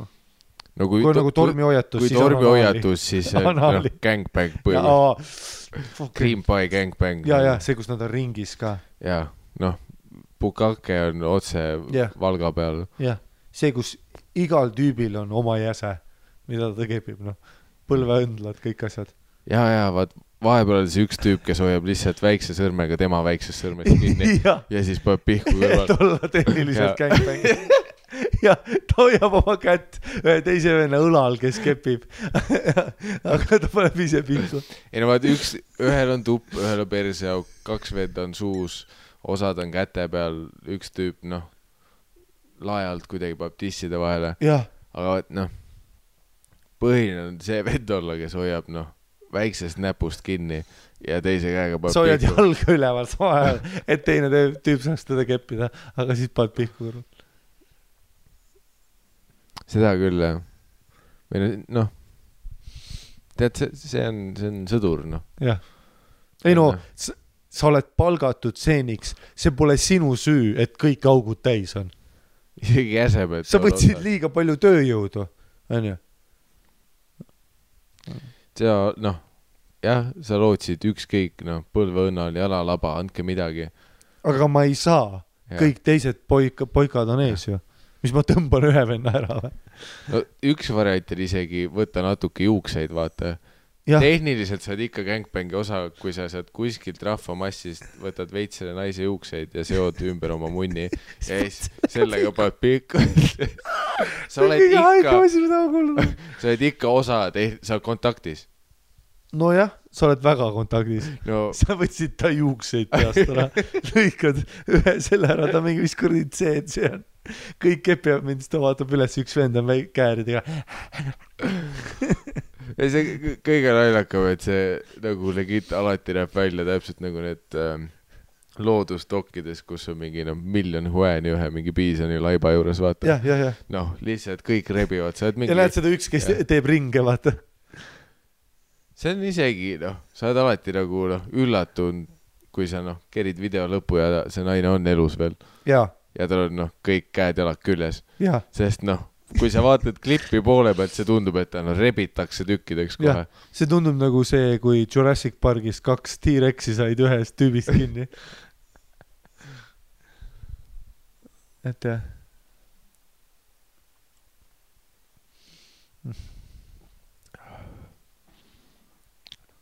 kuidas me gängbängini jõudsime? jah, ma ei mäleta, mis me rääkisime. see, see oli, aa, ilma teada jah, et pommid. mm. -hmm, pommid ja pommid tulid sellest, et me rääkisime Helina Kornist. Hashiga Helina Korn. Jah. ja see tuli, et alakad saavad sisse, pommid, dokk. davai, davai. aga miks me hakkasime alakatest rääkima? aa, intsest. nii, aa, por-, paps, kes kepib tütart, on cool. Jah.. sa olid kafiinis. ei no see on räägitud juba, oli või? alimendid on räägitud aa, juba. mõtlesin, aa, mõtlesin, et edasi juhtus ka äkki midagi. vaata, me jõudsime caffeine'ini, see oli minu väike, ma tahtsin lihtsalt väikse sidetrack'i teha, aga kiire ja edasi liikuda, Mhm. oli üldse see, et kui meil oleks laps järsku. ma kordagi ei öelnud meil, ma ütlesin sul. no et kas Se mul selle sa oleks, tõid sujuvalt ise sisse, et meil on kahe peale üks laps jälle. kas mul oleks nagu õnnelik. aga kas mul oleks, ei, nüüd nüüd tuli real hours. kas mul oleks õnnelik? aga tead, mida ma luban, Miikal, kui tuleb välja, et mul on mingi väike pärdik kuskil onju, siis ma luban, et me lapsendame ta koos. onju, ta peab sinuga olema kohe fifty-fifty. ma, ma ei ole kindel, kuidas, sest esiteks onju esiteks, äh,, sa annad, see oleks huvitav eksperiment, kaks Mm. papat onju, aga noh, me ei ole nagu koos onju, aga noh, ta on Ma- nagu sinuga, kaks isa, mulle tundub, et see on mingi skämm, vaata noh, mis käib, et noh, sa räägid mind sisse ja siis noh, sa kaod ma- meie mõlema elust. ja nüüd mul on sinu laps ja siis ma mõtlen, vittu mul noh, mul ei ole tegelikult mingit ühendust, aga ma kirjutasin paberitele alla, Sa hakkad noh. minu juunioriga podcast'i edasi tegema. ja, siis ta raudselt täpselt sama onju, situb täis ennast kogu aeg, noh, naabriaiast pean iga päev ära tõmbama, noh, noh, igal pool noh, iga päev tuleb koolisse kõne, et mis te toidate talle. ta jälle plahvatas lihtsalt. ma ei, ma ei tea, ma ei tea. Meil ei ole halvaks läinud toitu, aga ta leiab seda kuskilt. noh, see, et kus ta ise paneb endale toitu eemale, et ta saaks halvaks minna, et ta saaks süüa seda siis. Secret scam nagu.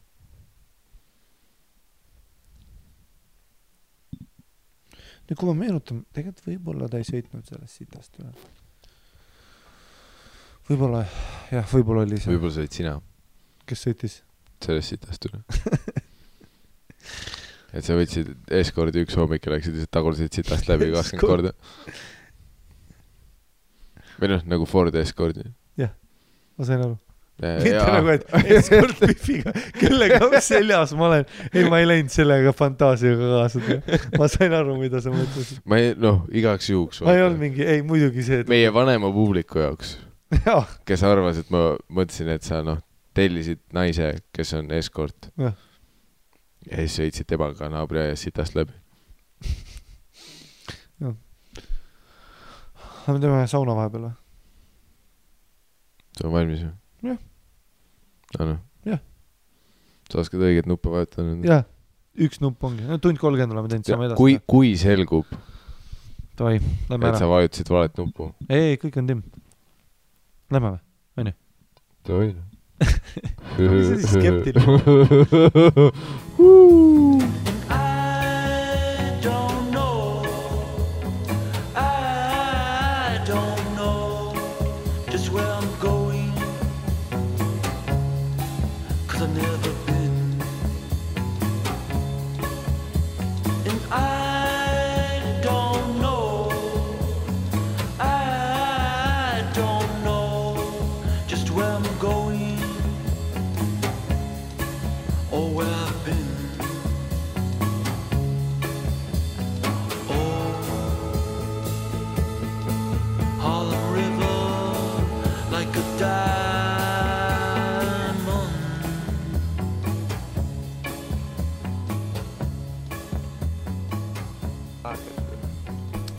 ja noh, oot, oot, tee korraks, tšekk.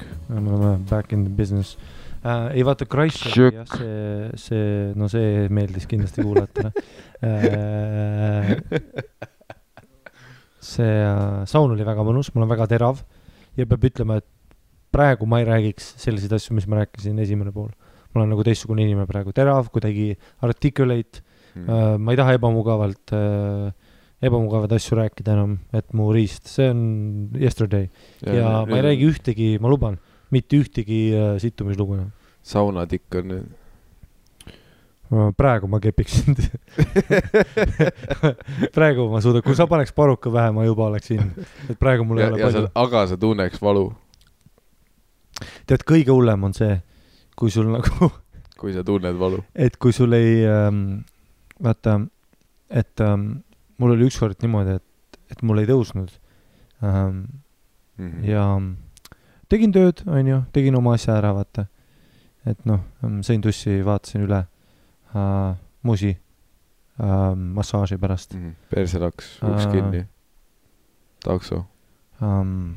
ei äh,, aga äh, ma lootsin ähm,, ähm, läksime magama, vaata, ja tahtsin nagu selle öise comeback'i teha. Et ähm, mingi asi ei klapi siin kõikides lugudes, sa väidad, et sa lähed inimestega magama, see on, ei just see kord, no ma räägin ühest äh, spetsiifilisest korrast praegu aa okei, okei.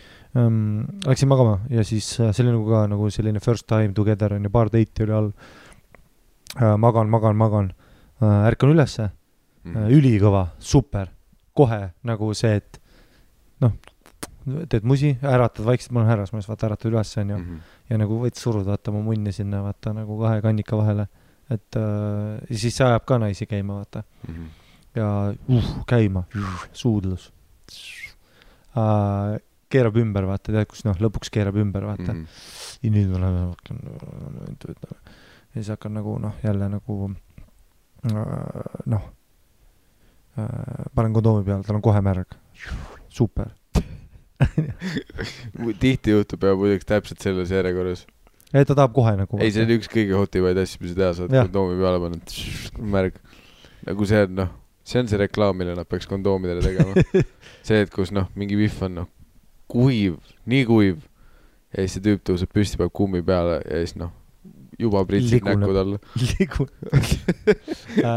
järgmine kaader on sellest tüübist nagu noh, pesemas oma naise jalge vahelt vaata, et Ah. kaadris on naise jalad laiali jah, ja siis see, et kuidas noh, lihtsalt kuseb näkku sellele tüübile. nagu, nagu see, kui sa olid laps ja panid sinna sellesse aia vi-, vihmutisse, vaata, panid oma pea sisse, vaata, oli sul. ja, ja see, ja siis on kirjas see, et noh, mis iganes, tureks. Jah. kumb peale, noh. kas ma panin sauna kinni oota, ma vaatan korraks.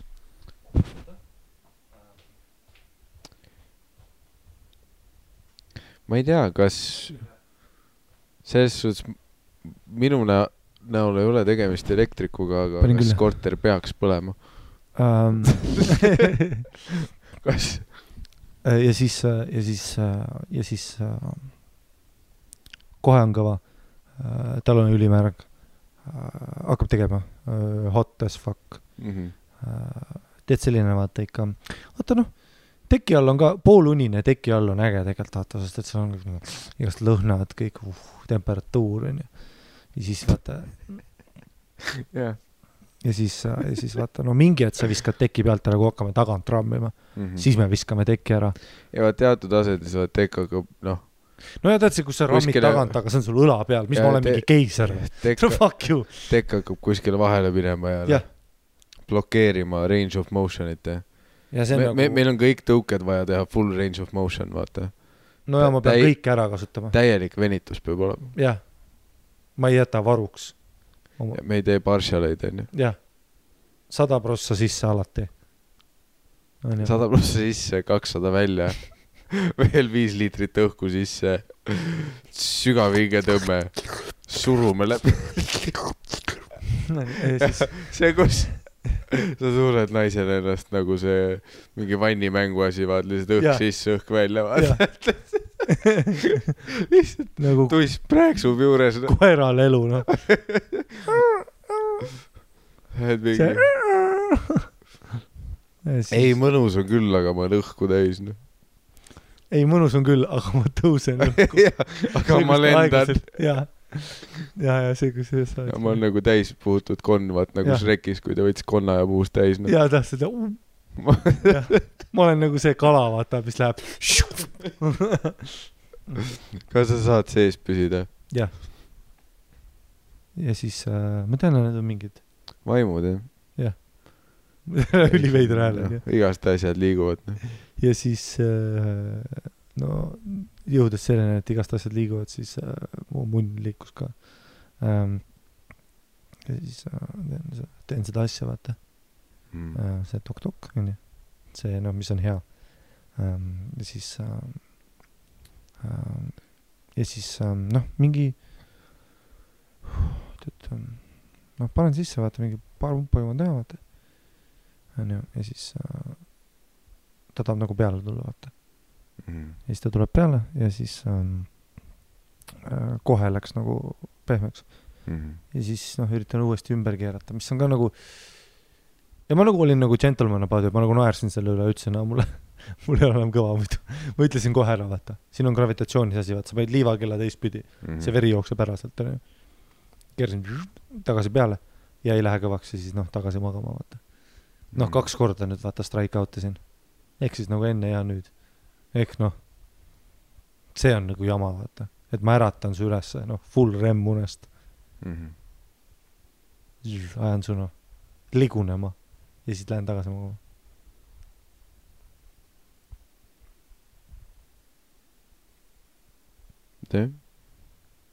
et see on nagu raske.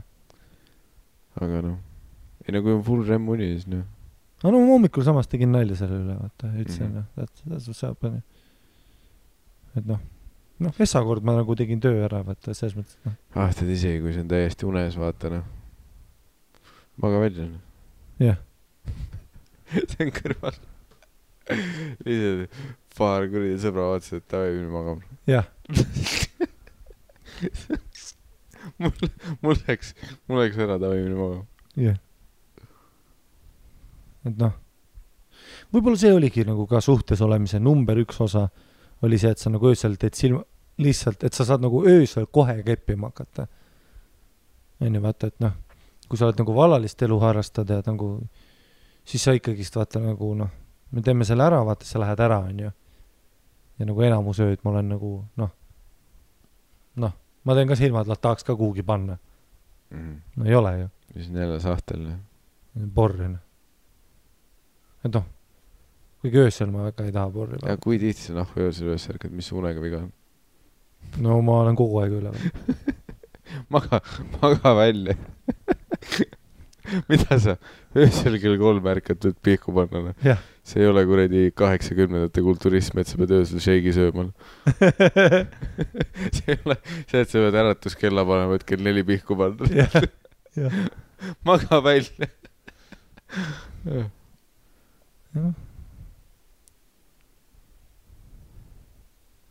Või siis noh, nagu et, et nagu, et kui ma nagu hommiku tean, et ma saan nagu õhtul keppi, vaata, see päev läheb nagu noh, kaua, vaata, tahaks nagu kohe hommikul keppi, vaata. ja no raske on ikka see, kui sa nagu paned pihku ja siis lähed oma päeva. see on nagu suht noh, sa ei tunne ennast nagu, see ei ole see päev, jah see ei ole nagu see võitja attitude, vaata, mm. -hmm. et ma nagu röh-röh, vaata, noh, kohvi Ja. kõrvale. keegi ei ole teinud ju seda montaaži, vaat nagu seal filmis äh, Five Hundred Days of Summer oli, et sa paned hommikul pihku ja siis hakkab Hall and Oates mängima ja siis hüppad uksest välja ja kõik laulavad, no ei, noh. kui sa paned hommikul pihku, siis ei ole mingi väga lõbus muusika, keegi ei oota väljas. noh, tuul on, vihma sajab jah. ja kõik teavad, mm. -hmm. Nad näevad juba jah, Pihkar, rühist jah, Pihkar tuli poodi mm. -hmm. ja, ja osta mune ja rüüd Pihkar. et see on jah, siuke nagu päeva lõpetamistegevus nagu. aga seks on nagu hommikuseks, vau, vau, cool onju. aga see, kui ma noh, omaette pihku panen, jube kurb. ei, see annab päevale teistsuguse alguse, noh. no mitte hea alguse. see on sama, kas sa sööd hommikuks Maci või noh, päris hommikusöögi. nagu päev algab veits teistmoodi, noh. mm. -hmm. kui sa sööd kartulikrõpsu ja noh, soojendad mikrosse selle ühe juustuburgeri üles, vaata, see on noh, sama, sama kui ärgata pihku pannes. jah, tead, kui, tead neid inimesi, kes nagu peo hommikul võtavad selle pitsaviilu, mis oli nagu eile öösel, vaata, ja esimese asjana mm. paned selle suhu, vaata. aga vaata hommikune seks on rohkem nagu selline noh, linnud on akna peal see on bru- hommikune bruschetta, ja oravapoiss mängib, jah, hea kohvi, jah, mingid noh, mingid helbed, mingid munad. jah. aga võib-olla see on nagu vaata, see on noh, ongi, et, et vaata, sa nagu tegid selle noh, nii-öelda vallutuse hommikul ära, onju. Mission accomplished onju. Mhm. kui sa nagu pihku paned, siis äkki su aju karistab sind, vaata. tere, sa oled pihkar onju. sest et kui see oleks hea tunne, siis ma ei kepikski naisi. kui nagu, kui see oleks nagu äge, et sa ärkad ei, seda hommikul küll, kui hommikule pihku paneme, tekitaks hea Nagu tunde siis noh, kõik jääks sama hiljaks kohtadesse nagu Dan jääb, jah, nagu noh. See on nagu aus point ja et see kõik on ikkagi looduse poolt reguleeritud. hommikune pihku panemine ei ole põhjusega teema. nagu jah, jah, ja noh, need, kes seda teevad, on, nende elu ei ole hea. neil ei ole head hommikut. Nad on noh, kuskil ema keldris, vaata. jah, noh, päev ei lähe paremaks. jah, hommikune pihku panemine, selline depressiooni tunnus rohkem, et noh, sa kaevad seda auku sügavamaks ükski president pole head kõne andnud peale pihku panemist. mm. -hmm. Seda küll ja vaat öeldakse seda onju, noh, vaat see Peking. rahv-, rahva seas vaat see, et pane e- enne tähtsaid otsuseid pihku, vaata, aga noh e enne head kõnet sa pead ikka kiimas olema. no kindlalt. või enne üldse midagi täht-, nojah, ma jah, see oli see klassik bitt, vaata, et vaata, et umbes, et aa, et noh, pane pihku ja siis sa otsustad nagu. ei, nagu noh, siis ei. sa oled kasutu. sa oled kurb. Jah. Noh. või no sa, sa, sa ei ole noh, kes, Pihkar oled ja mida sa räägid? ei, mida, mida sa siin räägid? kuskil U-kõne. mingi tüüp luges seda, et enne tähtsaid otsuseid paneb vaatasin ta mingi enne tööintervjuud paneb kodus jõhkralt nagu pähklid tühjaks ära. ja siis läheb intervjuule, noh, need vaatavad otsa, sa oled ju pihkar. sa oled ju, vaata ennast, sa kuradi, vaata noh, vastad kalkuleeritult küsimustele, noh, sa Jah. oled täis pihkar ju. ja silmad kuradi koopas kuradi mis me sinusuguse kuradi Pihu Kallega teeme siin? ja, ja see teine vend higistab, ta pole kuradi tulnud nädalaid. ja sel teisel vennal on kõva praegu, ja teisel on kõvad. ta ei saa sõnu suust välja. see teine vend ei tunne valu. mälus, tal on kõva. ta kuradi ahistab juba inimesi, kes siin naissoost on. Juba ronib laudadele. sa oled siin kuradi praktiline pihkar. mine persse oma armudega. jaa, sa oled veider jah, ma olen alati õigel ajal ja, ja kindlalt oled ja, ja sa tülgastad meid oma pihkari viisidega. jah.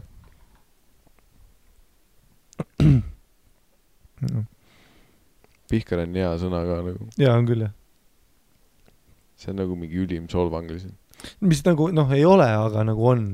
ja, ja täpselt vaata et tehniliselt on, aa, mis sa ütled, pihku või?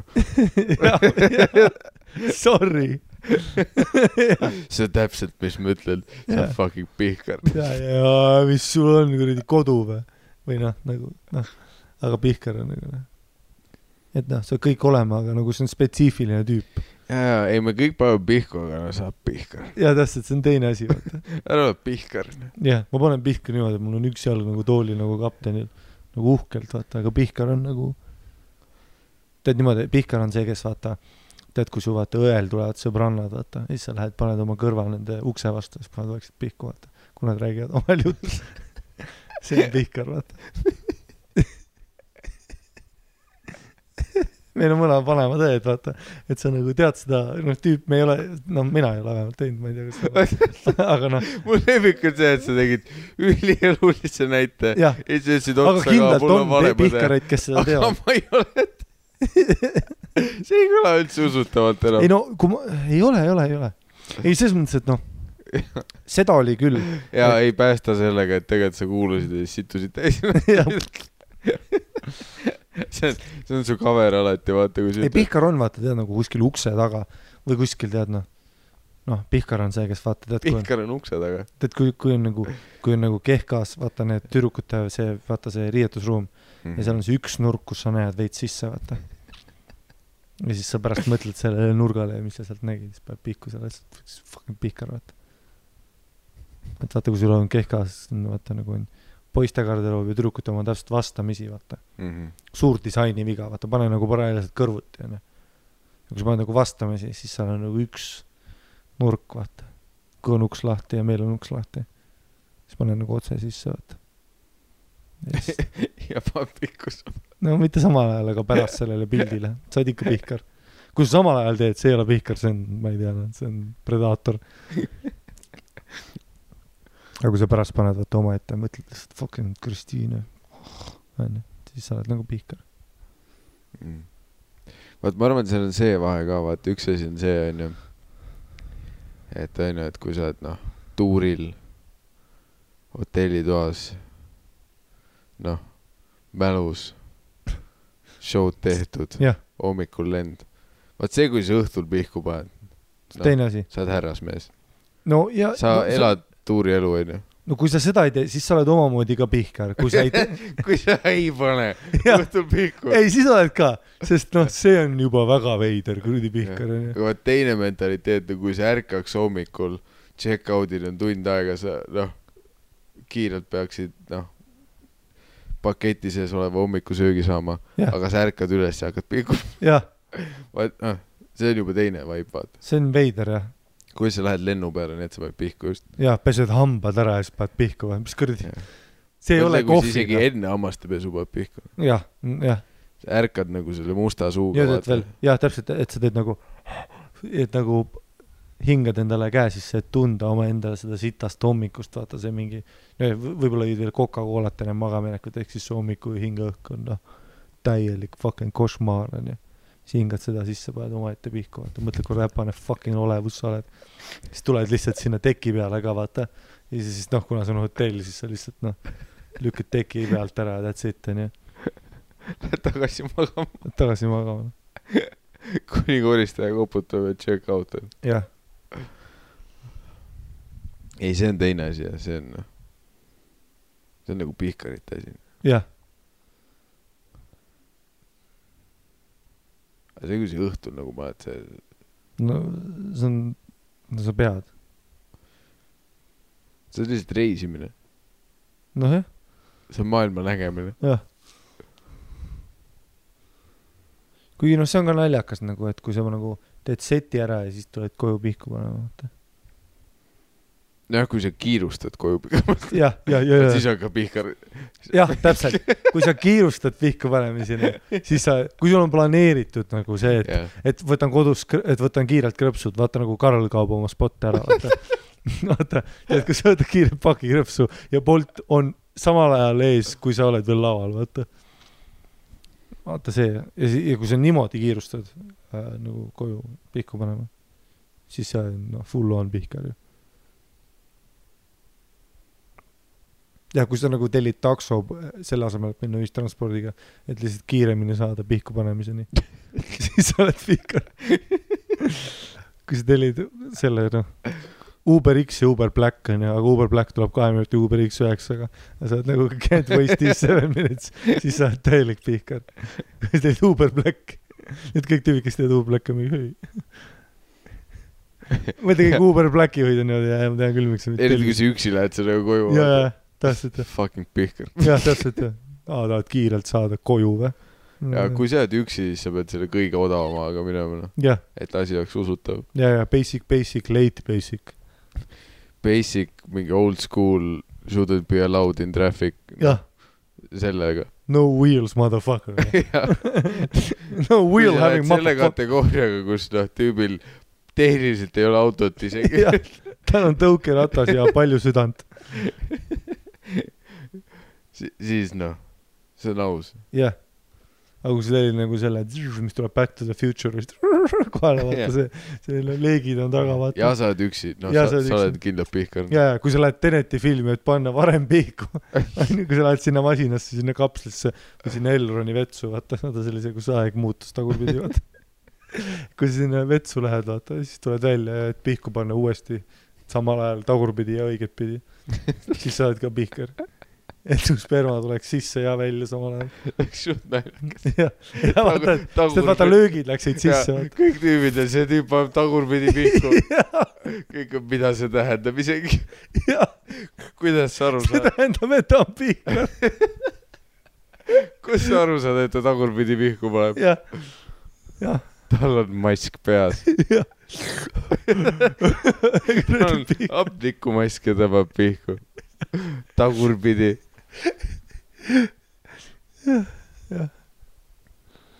ei, Teneti referentsid on super, noh, kõigile, kes näinud ei ole. jah, see, et kus me aitame Teneti filmipiletitele sellega kaasa. et me kunagi ei lase sellel minna. sest Apollo on mingi kolmekümne kuues nädal, hoia veel, hoia veel osad ikka ei saa referentsidest aru. ja hoia veel. meil on uh,, kõik peavad nägema Tenetit, et nad saaks meie pihku panemissegmendist aru. see, see film on vajalik.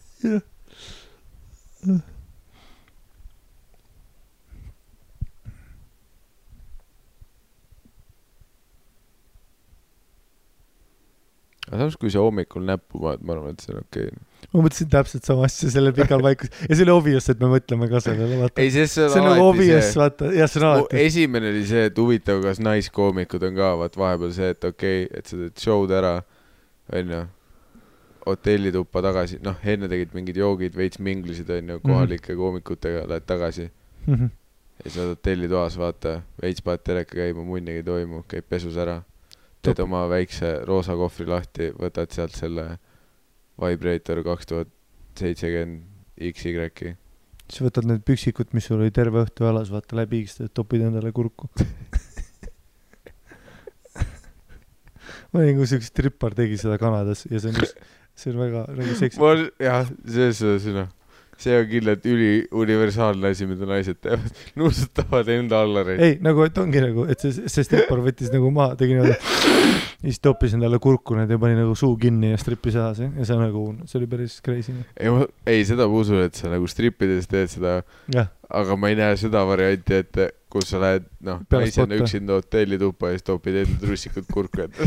see jah, aga mis see asja on? naispihkar, noh. naispihk.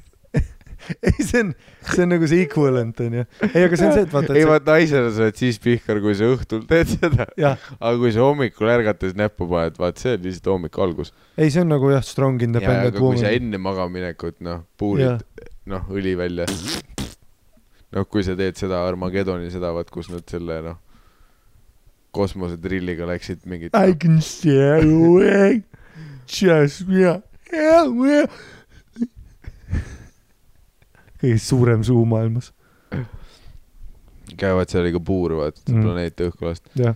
et noh, kui sa selle võtad oma väiksest kohvrist välja, et õhtul nagu ennast äh, läbi puurida õhku lasta, ja siis, siis sa oled noh, pihkar. jah, aga kui sa hommikul teed, siis on chill, siis on chill jah, see on nagu noh, roles are reversed noh, mm.. Teneti film vaata, naised käivad tagurpidi vaata. ei, seal on midagi muud, ma arvan jah. siis teavad, see ongi see vastupidine, vaata, et meeste pihku panemine võtab meilt nagu energia ära, onju. seega see on rohkem õhtune tegevus kui hommikune. Ja vaat naistele on just näppu panemine, vaat see on noh, annab enda energiat, nagu väikse elektriauto laadimine. Jah, nagu, et noh, õhtul maga välja, aga hommikul nagu tõmba käima ennast päevaks. Jah, ja. Mul on tunne, et me lahendasime selle olukorra. Kõik teate, kes pihkarid on, et alati see vitune vahetuse vanem, mingi Helen, vaata, kes tahtis alati tööd teha või midagi, vaata. et kes oli alati, vaata noh, et ühtegi päeva nagu chill, ma mäletan neid, vaata, vahetuse vanemad ja tööandjad, et nagu ükski päev ei või chill olla, vaata. mm.. et noh, ükski päev ei või niisama mitte midagi teha, tahad nalja teha. et nagu hommikul ei pannud näppu jah, nad kohe näevad energiast, vaata. mm., et tõenäoliselt paneb õhtuti näppu nagu pihkar. jaa, nagu räpane pihkar, vaata. Mhm. jah, ja siis no hommikul ei ole seda päsää siin.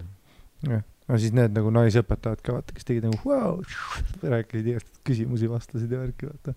Need olid kindlalt need noh, kes panid noh hommikul. jah, mingi hommikul kell viis vaata. jah, tead, need õpetajad tead küll. tead küll, selleks, et kell seitse koolis olla. jah, ja koduseid töid parandada. selleks sa pead kell viis ärkama veits. seda küll jah, see, vot see, see on küll pihkar, vaata, et sa oled nagu õpetaja, lähed koju, parandad mu kodus tööd ja siis paned näppu samal ajal. Siis nuusutad mul seda siis nuusutad mu kodus tööd. vaata, et tunda nagu noorte poiste vaata lõhna. et noh, siis sa oled pihkar. jälle. nii, nii, nii tõenäoline stsenaarium. sada prossa juhtub. Bro, sada prossa juhtub. nuusutab, kontrolltööd. jah, seal on testosteroon ja feromoonid peal. hormoonid, asjad, vaata, hõljuvad. Siis tupib selle kodus tööle näkku. võtab su kontrolltöö, toob Jah. suhu endale ja siis jah, ei. see on mingi, miks see, miks see õudne nii kortsus ja märg on? arva seda. ma ei tea, sa andsid mulle ta sellise. nii mulle see kuradi pihkar. mis asja? aa, ei, see oli mul suus enne. ei tead küll, iga kord, kui sinu töö parandamiseks läheb, noh.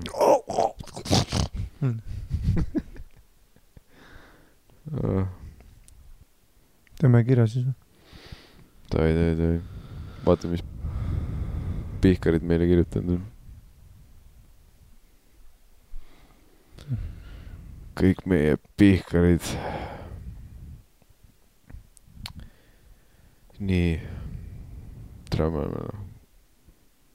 ta on nagu ränku eesmäekirjadega olema. ei no me oleme ju tulevikus noh. meil on noh, kirjad otsas. tussisoojad.gmail.com see on mu lemmik, et päevas tuleb mitu kirja. me teeme kord nädalas ühe. see on noh, Recipe for success. me oleme nagu firma, mis kogu aeg otsib invest-, investoreid, vaata, aga ühtegi asja ei tee, vaata ei. paljud ütlevad meile, et me oleme big bank, vaata. jaa, aga mis te siis teete, kui teil nagu teemad otsa saavad? meil on kahe aasta jagu kirju täna. ja meil on siin kuradi nagu, nagu nad nafta kohta ütlevad, vaata. me ei ole veel Antarktikat puurinudki. arvan, et teemad saavad otsa. noh. oota.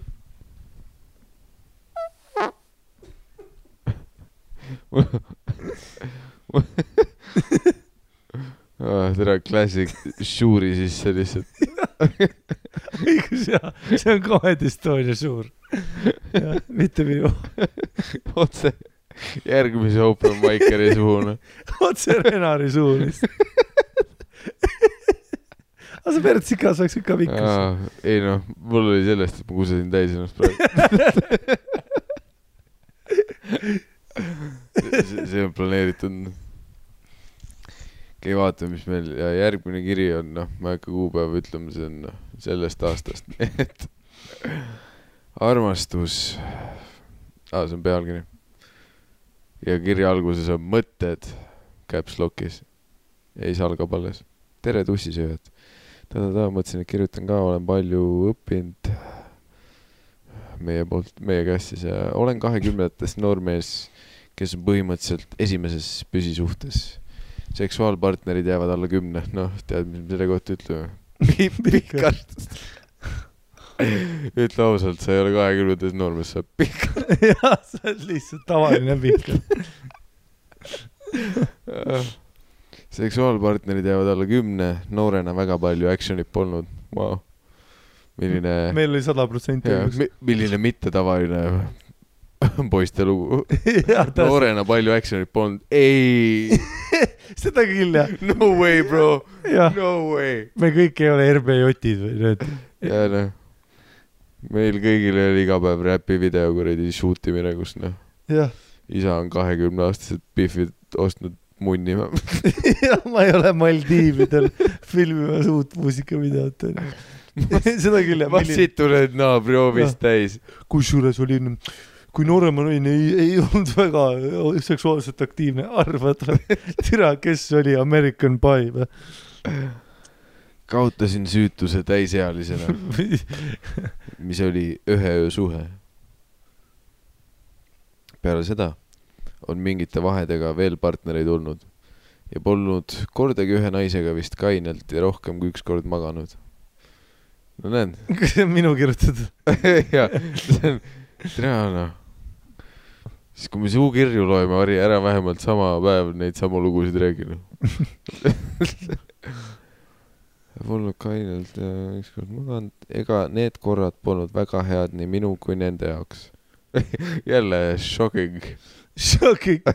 Today at twelve BBC News. Dun, dun, dun, dun. Today at 12 BBC News, uh, Britain has finally come through with Brexit, and shockingly, a young man was not satisfying. A young man was found out to be a bloody picker. Aho, wanka. yeah, a proper wanker, this one, in it. Shockingly, the young man turned out to be a wanker. väga ei otsinud ka suhet ega naist. probleem oli enamus kordadest, et riist on vardas nagu teivas ja kõik ülikuum, aga ei tule lihtsalt. oota, see on, see ei kõla nagu probleem, et sa saad terve öö lihtsalt nagu kõva riist. tead, kes veel lihtsalt ei tule naistega? pihkarid. ah jah, sest noh, see pole su käsi ju. Fucking pihkar. jah, sellepärast sa ei tulegi jah. Üksinda on põhjendamatu ikka, rünnak selle tüübi suhtes. üksinda on ikka parem jah. ah, sa ei tulnud või? paneb pihku. yeah, yeah, tonight at twelve, BBC News. This is just in. usun, et suht kõigiga fake isin orgasmi. oli ükskord, kui seksisin mingi välismaalasega ilma kondoomita ja siis tulin pihku pekstes talle peale. täpselt, noh, Lillina, see meil on valatud tänase teemaga, noh. see, et sa oled nii pihkar, et sa võtad nagu välja tussist, et panna pihku, et tulla, see on nii putsis. see on nii pihkar asi, mida teha. ja see on nii kuradi, noh. Brother siis nad teevad seda teistmoodi, nad pole pihkarid, vaata. aga noh, Nad on professionaalid. jah. see, et sa oled nagu hold up baby, all this pussy ain't right for me, ma pean üksinda veits pihku panema, et sulle näkku tulla. türa küll, mina pean veits pihku panema. Sorry, baby. I'm gonna stop playing this heavy pipe. I have to take a moment to be pihkar. pärast seda jäin suht haigeks. kolmkümmend üheksa palavik, kurk haige. mõtle, kus see aa, sa oled nii ränk pihkar, et naisega olemine paneb sul kuradi. migreenihood. saab palavikku, too much pussy. Too much pussy. sa oled nii pihkar, et sul on võõrutusnäod, kui sa ei pane pihku.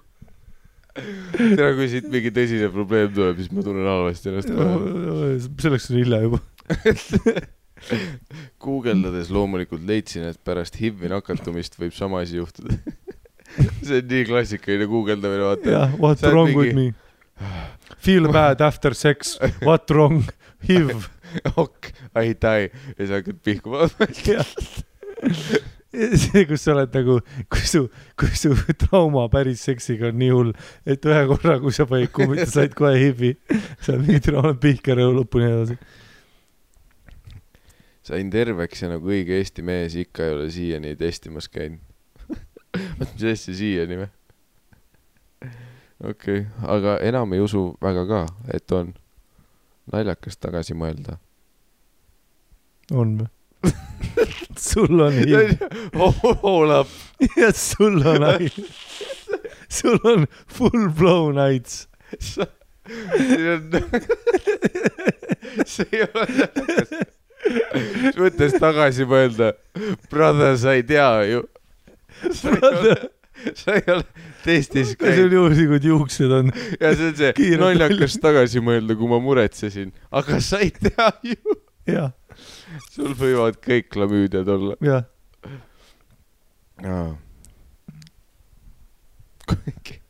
mu lemmik on see, kui, kui nonchalantly see palavik siia sisse tuli ja ta ütles lihtsalt, aa ei sain terveks.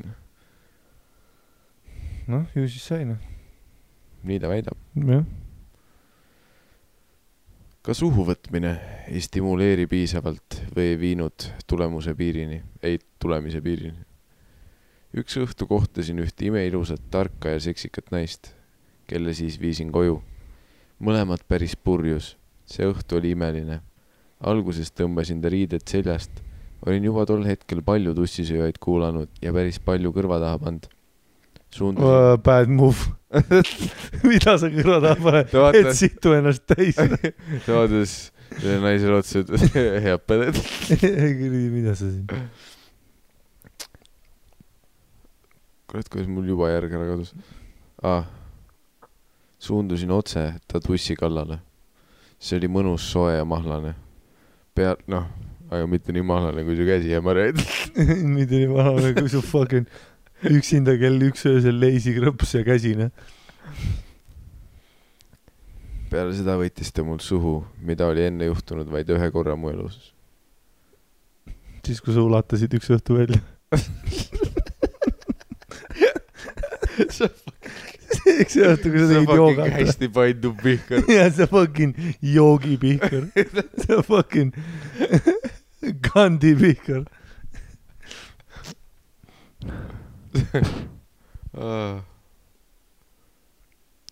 tahtsin tema sisse lihtsalt saada juba, seega läks missionäriks.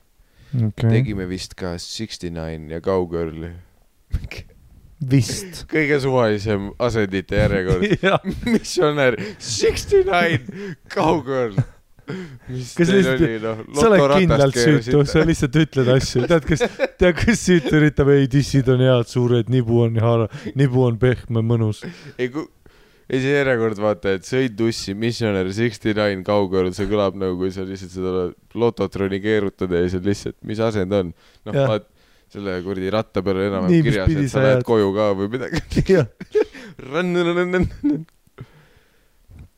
tagasi missionäris olles naine lihtsalt squirtis. sulgudes ma tean, Harri, et sa ütled, et see on kusi, aga kui on in the moment, siis fuck it, mul jumala savi, mis saama hakkab. sulud lõpevad. okei, rahune maha, ma ei ole midagi öelnud, onju. sulgudes uued sulud, ma tean, Harri, et sa ütled kindlalt, et see on kusi. sulud lõpevad. tundsin, kuidas oja nirises või purskas isegi mu riista juureosa peale ja tulin veits edasi pannes ka ise. Ma polnud kunagi ise reaalselt niimoodi tulnud. veits hiljem kuulsime, et toakaaslane tuli ja läksin, ütlesin, et mul naine siin ja tuli hiljem tagasi. enne seda iga tüdruk oli suht enne mu ülesärkamist kadunud.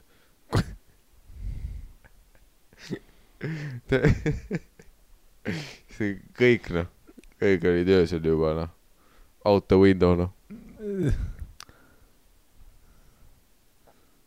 kuid tema ärkas koos minuga üles. tõenäoliselt eelnevad, nagu varem mainitud, ise ei nautinud seda ja ega ma ise ka väga mitte. seejärel hakkasime käima. ta pole vist peale ühte aastat ühtegi korda seksile ei öelnud ja ma armastan, kuidas ta lihtsalt kägiseb ja tussist purskab kehavedelikke välja. Mm, nojah, see on, that's a keeper, suhu võttes neelab. okei. kõige parem see korvpallikaart, vaata kus on noh, omadused kirjas. lihtsalt purskab ja kuradi Pokemoni kaardid, saad mingi suu võttes veidra väikse oranži mingi, mingisuguse olevuse, vaata. Nemirom, mis sa loed. purskab ja suu võttes neelab. suutus. Pluss on purskab, suutus neelab, miinus ärkab hommikul sinuga. ära ei lähe. ära ei lähe. või kui tulen ta peale või sisse ilma kondoomita, sulgudes pillid, siis tal pohhui ja lähme kaisus magama lihtsalt. hommikul tavaliselt tussi alla. Selles suhtes nagu lihtsalt seda me ei soovita. lihtsalt Joe Rogan, I m not a doctor. Listen, Joe Rogan, I m not a doctor, but if you if you get some fucking wanker to come inside you, you have to take a pee. seda küll nagu noh, ära magama mine, fermenteerunud jobiga. jah, see on see, millest me oleme aastaid vaata siin äh, meditsiinisaates rääkinud, vaat peenisele noh, sa võid peale sittuda ja jätta ta kaheks nädalaks koopasse. sa võid ta nagu kimchi panna kuradi külmkappi, ta läheb aina paremaks. midagi ei juhtu. tussi peal, noh, saad aru, noh, üks võõrkeha kuskil, noh, liiga kaua sekundeid, noh, see on paistes, purskab muid asju juba, noh, jah. Et äh,. või selles suhtes, noh, Mhm. et ärge ikka, noh, sina võid nagu jääda jobiselt magama, noh, ütle talle, et tõmba kuradi, noh, veetsa, noh. vaata, kuhu ma scroll isin, et aa, iga kord, kui katsun ta tussi või seksime, on see nii märk, kui olla saab. me saime aru, kas sa müüd oma naist meile? me saime, ei, see on super tõesti, ei tõesti, mina, on ma nagu olen õnnelik, kui on need. konkreetne kasutatud autode müügimees.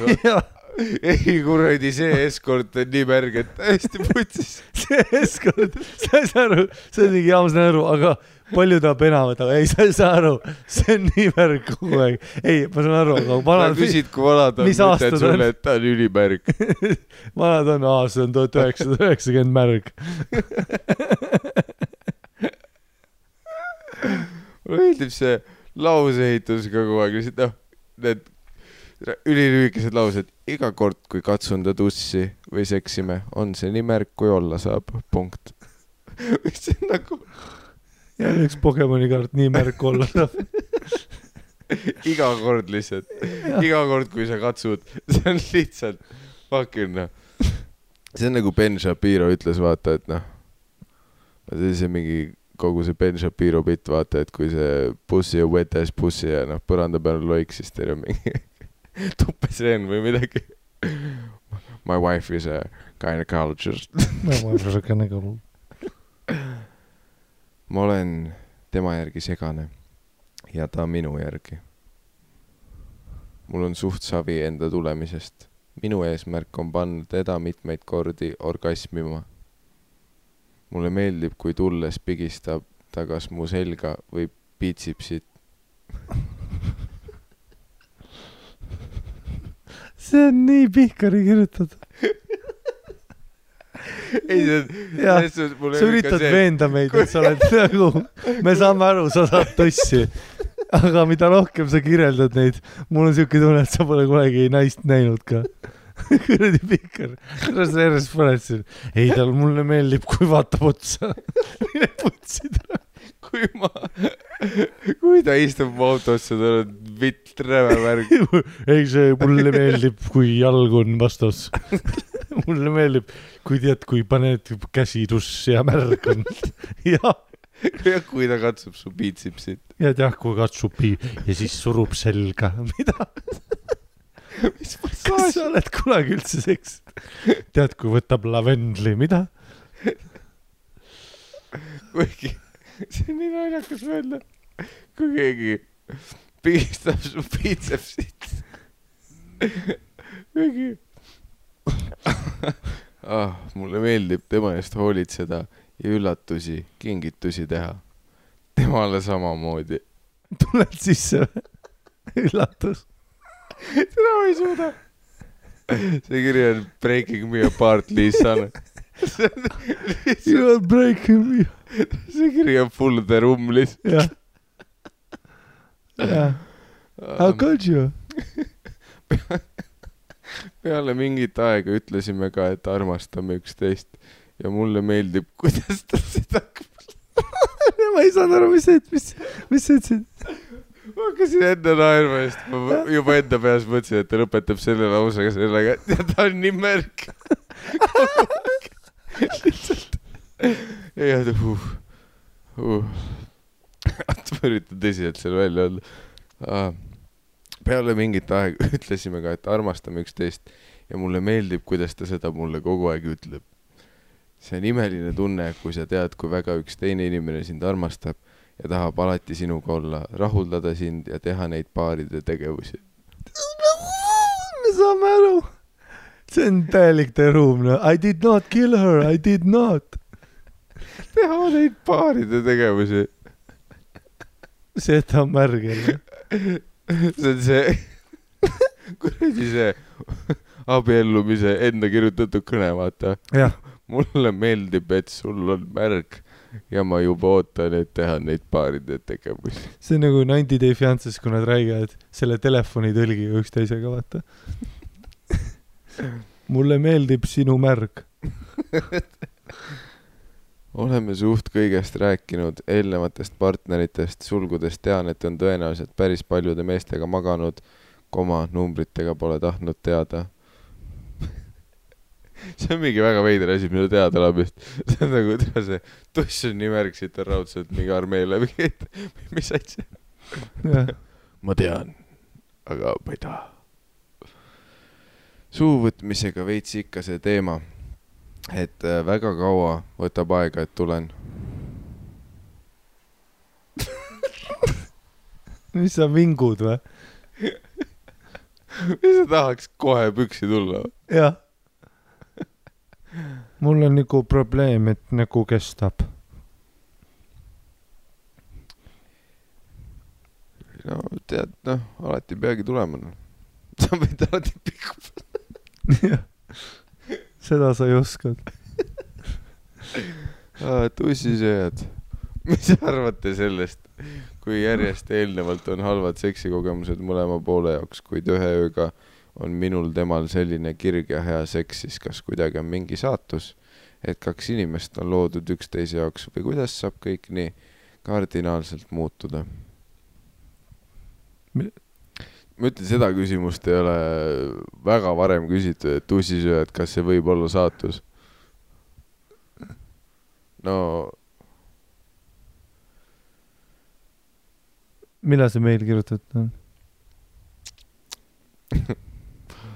ma, ma ei saa sellist konfidentsiaalset infot öelda, muidu nad saavad aru, kui kaugel me oleme. see on kaks tuhat kaheksateist või? see on kaks tuhat seitseteist. ei, see on, see on see aasta, see on mingi kevadest. No siis nad on proovi lahku läinud juba. samas ei tea, vaata, ma arvan, et nad olid, noh, see oli enne karantiini kir-. aga noh, mõtle, noh, võib-olla nad terve karantiin tegid nagu paaride tegevusi noh, kogu aeg olid märjad, Mm -hmm. noh, pritsisid ainult. ei noh, ta murrab su südame, noh, selles mõttes, et noh, tundub väga hea. ja noh, impending doom. ei noh, kaks kõige pessimistlikumat sitapead ateisti saatus, me oleme mingi, ei noh, jah, jaa, tead, kui me oleks kuueteistaastased Eesti popartistid, kelle isa ostab muusikavideosid, jah, saatus, ütleks saatus. Jah, ja et noh, see on see, kuidas iganes see edasi läks, et gangbang ja jah, sa oled meil siin äh, slow jam. äh, äh, Siirimäng üks slow jam, mu tunnetel on gangbang ähm,. nonstop, kopp, kopp, oleme siia loodud. loodud, aega. ma ütlen ausalt, et kui sa tahad detsembris seda jõuluvanale esitada, sa pead veits harjutama praegu, praegu oli selline noh, tead, kohati kadus ära. aga no mina ei tea, noh. on, mis ta on, vaata, selles suhtes ütle, ütleme nii, onju, päeva lõpus. kas sulle on tähtis, et see on saatus see vitt on märg? see, see kutsub siis sa psühholoog ei aita üldse siin. see oleks päris naljakas, et sa maksad sada kakskümmend euri seansi eest ja siis just kui tund saab täis, sa lõpu-, close'id selle seansi sellega. meil jääb, no at the end of the day on tähtis, et kas sinu jaoks on tähtis saatus või et su vittu märg. Thanks, doktor Phil. kas, see oleks väga hea, tohter Olav. sina peaksidki olema doktor Miikal. Ja siis. by the way, Harri, tänud soovituse eest, et naine kõhuli. mis asja, Padi, Ära ai, mul- see läheb edasi. ära minu süüks aja, see läheb edasi. et sa oma naist lööd, see on mu soovitus. et naine kõhuli padi puusade all ja lihtsalt paned seda väiks kõrgele kerkinud kanni. ja see on see prison style noh. selles positsioonis ikka läheb suht ruttu lahti ja naisel ikka ka suur mõnu. jah, okei, see peaks olema sinu mingi Facebooki selle comedian page'i review. selles positsioonis ikka läheb suht ruttu lahti ja ja naisel ka suur mõnu. jah. kõik on, see kirjeldab tema stand-up'i väga hästi.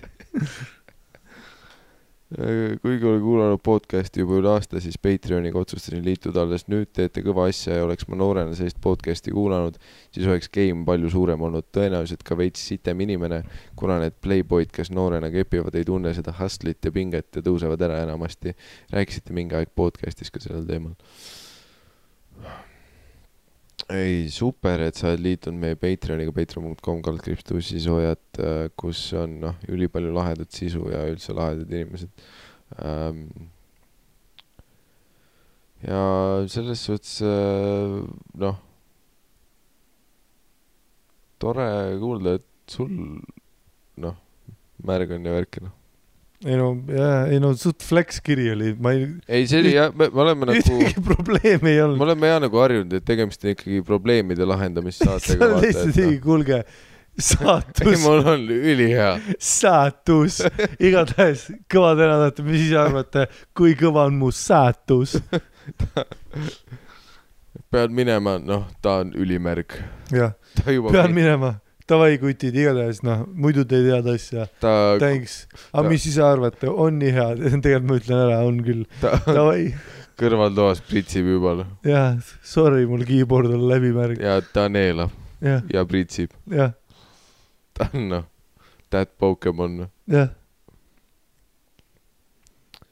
ei noh, nice noh, nice. nice. ma ei oska midagi öelda, nagu noh, raske on inimestele kaasa elada, vaata. me oleme rohkem harjunud nagu heitima, vaata, et noh, kuidagi raske on kuulda, et kui sa oled, kirjuta follow-up, et kui sa, kirjuta siis follow-up, kui sa oled juba lahku läinud, siis ütle, et väga, et neilisime ära. no meie pett on alati lahkumine. no ja vaata noh, siin võib isegi see case olla, et äh, noh, see naine on nii märg, et ta noh, ei saa isegi podcast'i kuulata enam. jah, tupub ära. jah, et ta, ta ei ole noh, aastaid seda podcast'i jõudnud kuulata juba, noh, nii, noh, kepp ja keeks käib nii hullult lihtsalt, noh. jah, võtab suhu ja neelab lihtsalt. kepp ja keeks, okei okay,, pole kuulnud seda. kuulsin seda juttu, kui ma olin esimeses klassis. see on see Piibu ja Tuudu uue kuradi, Piibu ja Tuudu uue spetsiali Roberti number üks kliendid on Piibu ja Tudu. kuidas sa julged nende nime mainida? Me peaks tegema selle konkureeriva ära hõõru oma kuradi varbad kokku, tere. ülikaua oled sa seda kriketit teinud juba. aa, tere, mu varbad on nii märjad praegu, noh. mu varbad pritsivad juba. me peaks tegema mingi konkureeriva klouni ettevõtte Piibu ja Tuudu. tee üks meil veel, üks meil veel, issand jumal, noh. mis sa arvad, teeme ühe veel või? vaatan, kas meil on siin üldse veel. see oligi kõik. teate, ausalt öeldes, noh. muidu me lihtsalt mingi hetk otsustame, ei otsas on. tegelikult see oleks ka päris hea, et kui me kogu aeg kirjutavad juurde, aga me oleme ühtegi ei ole tulnud, kõik on mingi caps lock'iga, kas nüüd tuleb? ei, ikka ühtegi ei ole. ei no null, null, noh. okei, vaatame, mis siin, mis meil siin veel äh, kirjutatakse siin. See oli siis see, onju, nüüd meil tuleb selline pealkirjaga Töine Soome. okei. Äh, Hello, tussikad. mõtlesin pikalt, kas kirjutada teile või äh, mitte. aga aga otsustasin, et mida mul ikka kaotada on, seega siit see tuleb. Oli kaks tuhat neliteist aasta suvi, I think, sihuke mõnus juuni lõpp, juuli algus. olin umbes kuusteist kuni seitseteist aastat vana, kui saime sõbrannaga pakkumise Soome tööle minna. tegemist oli siis suurel marketil Itaalia pasta, pesto ja nii edasi, otsene edasimüümine. Money, money, money, money. no see on see klassikaline Itaalia pasta, pesto ots, mida me kõik teame. kuule, on kaks asja, mida Soomes tehakse, maasikapõllud ja pasta pesto. kuna ma ei olnud käinud kuskil välismaal tööl sel ajal, ma, ma, ma ei tea, ma, mu noh, karakter selle kirja jooksul on noh, ma ütlen ausalt, naissoost kirjutaja on ja ma, ma ei tea, mida aa, oli, on naissoost jah? selle karakteriga, aga sa noh, hakkasid kuidagi hingama nagu rikas ärimees. olge, olge kaasas sellega. mulle öeldi, et sa oled järsku Oleg Kross. Kuna ma ei olnud käinud kuskil välismaal tööl sel ajal, siis äh, mõtlesime, et oh, hea fun ja klotsi saab ka ja kuna sõbranna oli varemalt selle ülemuse all töötanud, kelle juurde tööd saime, siis tundus legit. enne kui sadamast minekut panime, saatis meid mu tollane boyfriend, kes mind väga ei julgenud sinna lasta. ei noh, tead, see on aus, noh, ma kurat, noh, ei laseks ühtegi naist äh, pasta pesto kuradi laadale või mis iganes. no ära lase naist üle mere no. sa tead, et noh, pasta pesto laadal on see, et noh, kaks päeva ja noh, spagetti into tutti frutti noh. ja seda kuradi linguini on ciabatas no. Linguini in the penguini. I make a garlic aioli oh,. Garlic aioli. Igatahes ilusti teele ja läinud me olime. kohale jõudes võeti meid peale ja hakkasime kämpi sõitma. sõit äh, võis võtta nii umbes kaks kuni kolm tundi aega, kuniks kohale jõudsime. esimeseks elamiseks oli järve ääres olev kämbilaager, kus väikseid majakesi oli ikka päris palju. Endale teadmata saime kohe üllatuseks selle, et ühes väikses majakeses, kus pidime esimesed ööd veetma, oli üks narivoodi kahe kohaga ja üks enam-vähem double size voodi inimesi oli koos meiega kokku viis. tutvusime siis meie maja elanikega, kelleks olid üks kutt Belgiast ehk siis meie nii-öelda ülemus, üks tüdruk Itaaliast ja üks poiss Itaaliast. Äh, see on inimkaubandus, mitte pasta pesto. Te olete narivooditega. see on üks huvitav Soome majanduse aspekt ja noh, kus Belgia ülemus. ja Belgiast, Itaaliast, noh, pasta pesto käib kuskil järve ääres lihtsalt.. Hai puttati pesto, inna rojora pasta. kuna poest oli vaja õhtuks süüa osta ja kaubiku peale, millega sadamast tulime, rohkem kui kolm inimest peale ei mahtunud, siis otsustasime, et mu sõbranna, see Belgia kutt ja Itaalia tšikk lähevad temaga kaasa. seega mina jään tuppa koos Itaalia tüübiga. Big mistake. Time for it.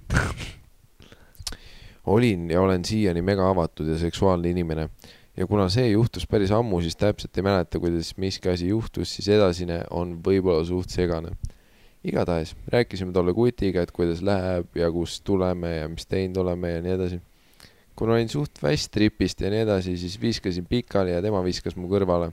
Ei läinud viit minutitki mööda, kui juba olime jõudnud tatti panemiseni ja sealt edasi kulges see üheks kiireks kähkukaks. no ei, seda ma Kutt saatis ära. ma ütlesin kirja alguses juba, et see, see kutt, noh, ta tundis, ta oli nagu see, et noh, mamma mia kuradi pasto pesto laager nagu noh, mamma mia. sa üritad korraks magama jääda, juba mingi noh, Luigi, noh. ja Giovanni on juba, Giovanni Giorgio on ei juba,, reaalselt ta ju kirjutas, et jah, viskasin peapadjale, juba keegi oli sees. noh, pasta pesto. üks asi, mida me ka siin podcast'i õppinud oleme, et alati, kui on need naised, kes lähevad ära kuskile tööle ja kui on see tüüp, vaata, ei, Peika väga ei tahtnud lasta, siis praegu on sada protsenti see, et jah, ei tohigi ja lasta kõik. need kirjad on alati, Peika ei tahtnud lasta ja siis noh, ma tõestasin talle, miks. jah, Peika ei tahtnud väga lasta ja siis ma imesin kõigi türa, keda ma nägin, sadamast kuni kampini. viimasin selle kaubiku kohale lihtsalt. ma imesin kaubikus umbutit ka. türa, kõik, kõik imesin. kuradi duši otsa toppisin ka sisse, türa. Äh, muidugi mina loll varemalt ei jõudnud talle öelda, et jõu, ma võetud juba peaaegu kaks aastat tagasi. väga, mulle meeldib see, vaata see väga süütu. mida see muutus oleks? ja mulle meeldib see, tead, mina loll ei jõudnud nagu varem üldse öeldagi, ahah, jah, millal, sel ajal, kui ta sulle kuradi igas augus sees oli ja sulle kuradi Itaalia laule laulis või? Giovanni Giorgio. siis nii see läks ja ega ma sõrgu vastu ei ajanud ka, kuna sekssuhted enda kutiga olid kesised. mina olin alati valmis, aga tema kuidagi ei tahtnud vedu võtta. Väike side note ka, et ma olin umbes kuusteist või seitseteist, kui boyfriend oli kakskümmend kolm või kakskümmend neli. no tead, noh, midagi muud oleks vale eeldada olnud, me oleme siiski Eestis. Mhm. aa, sa ütled mulle, et tead, noh, meie siin saates oleme šokeeritud, kui sa ütled, et alaealisena sul oli enda vanune poissõber. noh. aga kui sa ei märgi, siis ma ahah, sa ütled, et sa olid kolmteist ja sul oli poissõber, sa mõtled kellegi isa. sa mõtled, et see oli su isa ja nüüd lähme meie- Netflixi sarja onju. Anyways, pärast mõneminutilist kiiret seksi oli mul peas kohe mõte, et fuck, milleks oli vaja. Läks mõni aeg mööda ja teised tulid tagasi, no ma olin ikka super surprised, mis äh, just juhtunud oli ja ega kohe sõbrantsile rääkida ei julgenud. see on, oleks see, ei no ma olin siiani nagu šokis, et noh, mida ma just tegin. ja mul oli see, et no ei sinna väga palju neid Jah. sa räägid nagu noh, mingi noh, haruldane linnuliik oleks tuppa lendanud. nagu ei, sa viskasid pikali, Giovanni tuli, te Jah. keppisite. sa räägid, sa räägid nagu sa heitsid korraks pikalt, tegid niimoodi, poltergeist laes. Nüüd sa ei oska seda teistele öelda. ei, sa keppisid seda itaalast. Läks mõni päev mööda ja pidime töö pärast kolima teise linna koos selle pundiga, kus saime normaalse korteri, kus igalühel oma voodi ja kokku kolm tuba. halb märk juba. seal uuel marketil saime siis tuttavaks igasuguste uute inimestega, kes ka seal marketil töötasid. üheks neist oli jällegi Itaalia kutt, kelle nimeks oli Dario. kui palju on Soomes mingeid fucking marketeid ja Itaalia kutte? jah. ma ei teadnud, et Soomes on nii palju marketeid. ja pasta ja pesto. ma mäletan, ma Barcelonas märkasin igast, noh, ühte turgu ja seal olid Hispaania tüübid, sest see oli Barcelona. jah, aga Soomes, noh, tuleb välja, et igas linnas, iga järve ääres on mingi market, mingi kuradi pastatreid käib, noh.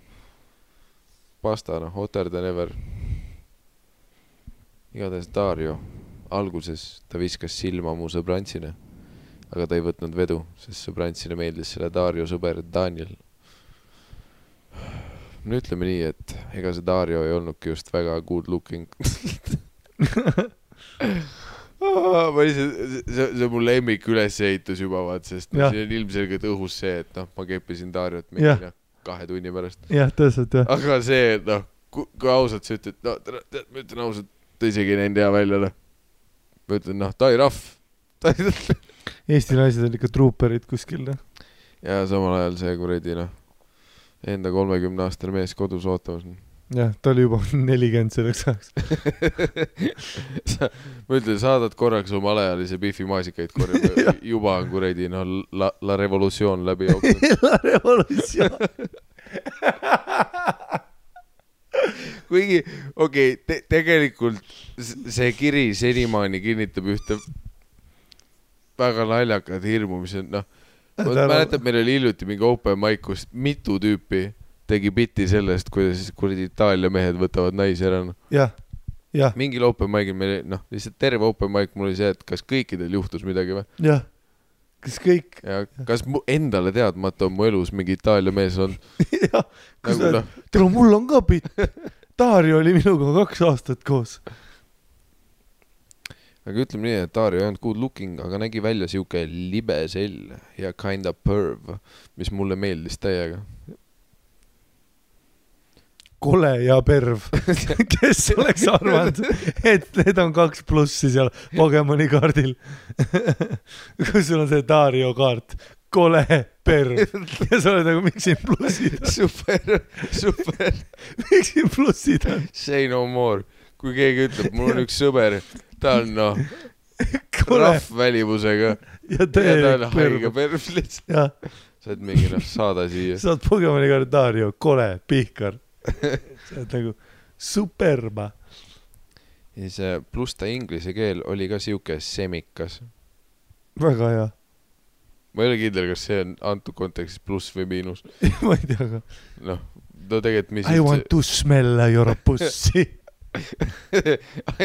sest ta oli perv, vaata. ei, samal kui nad peavad, noh. kui ta lingvistiliselt oskas veel. kui, kui nad peavad, I'd like to con-, I'd like to concentrate with your fucking vagina. Läksid mõned päevad mööda, jõudsime nendega meie korteris jooki teha ja nii edasi. kuniks meie ülemus palus sõbrannal Rootsi minna sama asja tegema. kui tihti teid ringi saati? Te olite viisteist, kui, see on Liam Neesoni see, kus ta oma tütre päästis.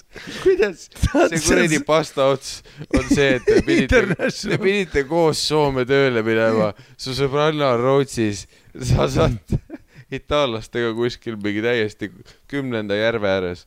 kuidas see pastatreid töötab täpselt? kas Interpol rings any bells? kas kas te oled,, kas te pidite iga päev pastakaubikuga põgenema uude asukohta või? jah.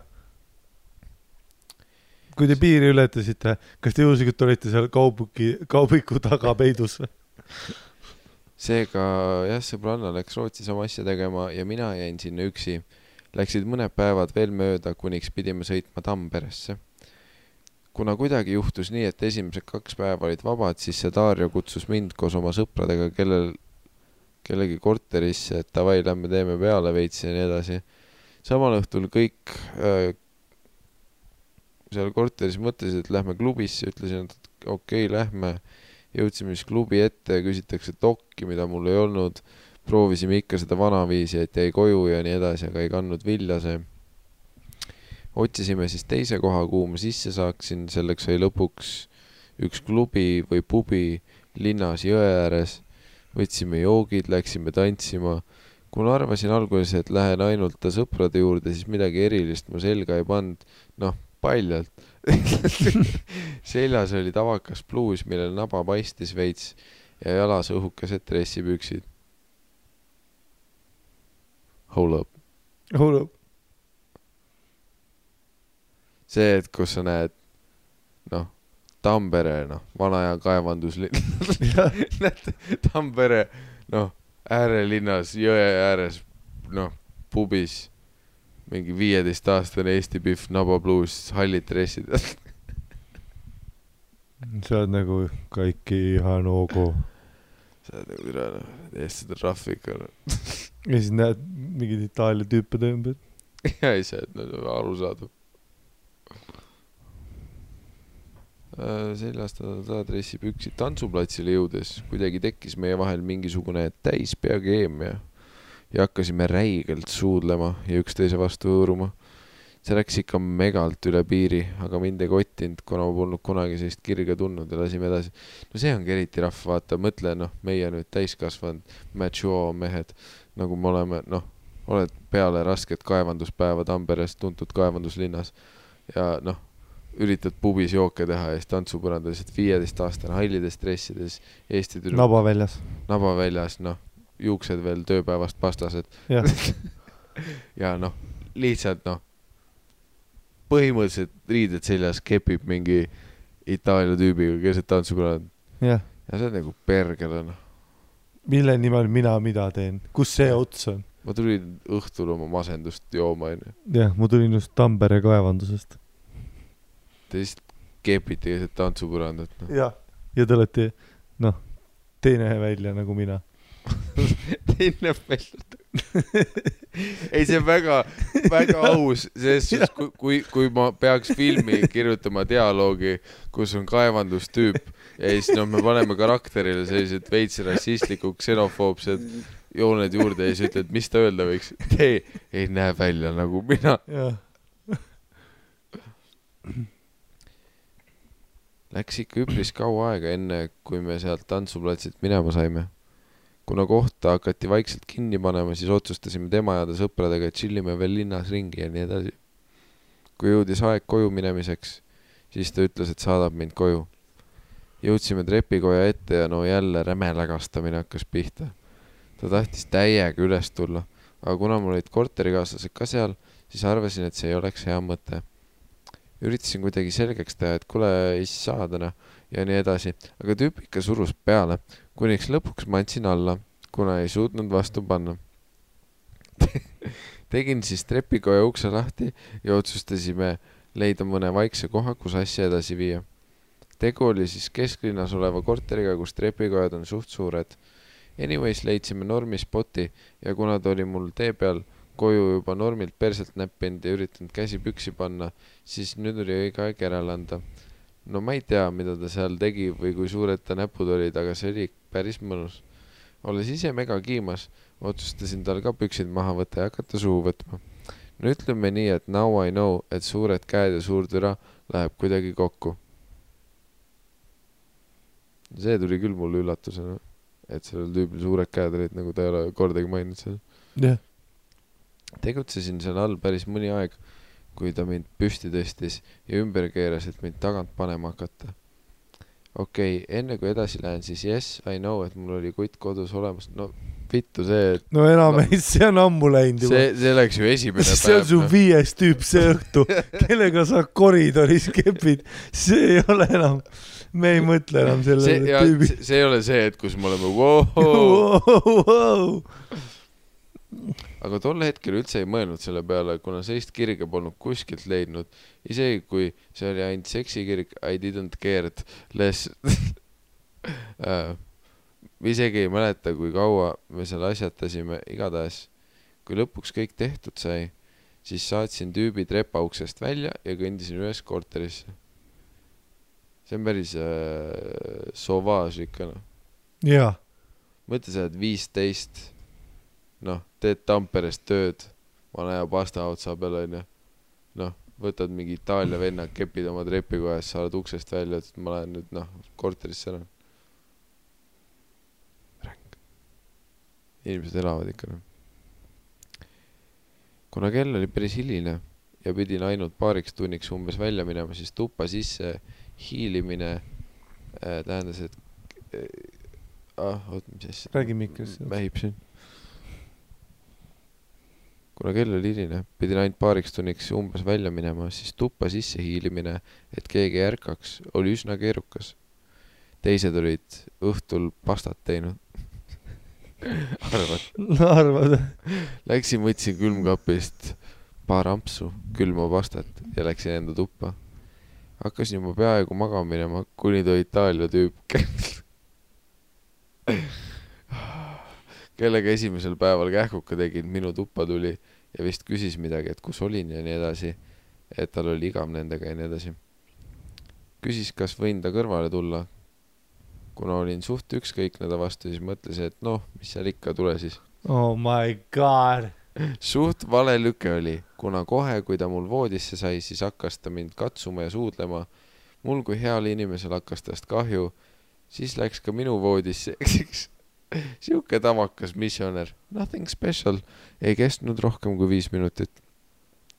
see oli umbes sama average ja sama lühike kui esimene kord temaga, siis lihtsalt mõtlesin, et okei okay,, let's just get it over with. nii, järgmine kämp, kus pidime töö pärast seal kohtusin Marjusega. Järgmine kämp, kus pidime töö pärast minema. sa ei lähe enam töö pärast sinna kämpadesse sind, ja su töö ei ole pasta ja pesto. järgmine kämp, kus pidime minema, asus kuskil äärelinnas järve ääres, kuhu saime siukse enam-vähem suure maja.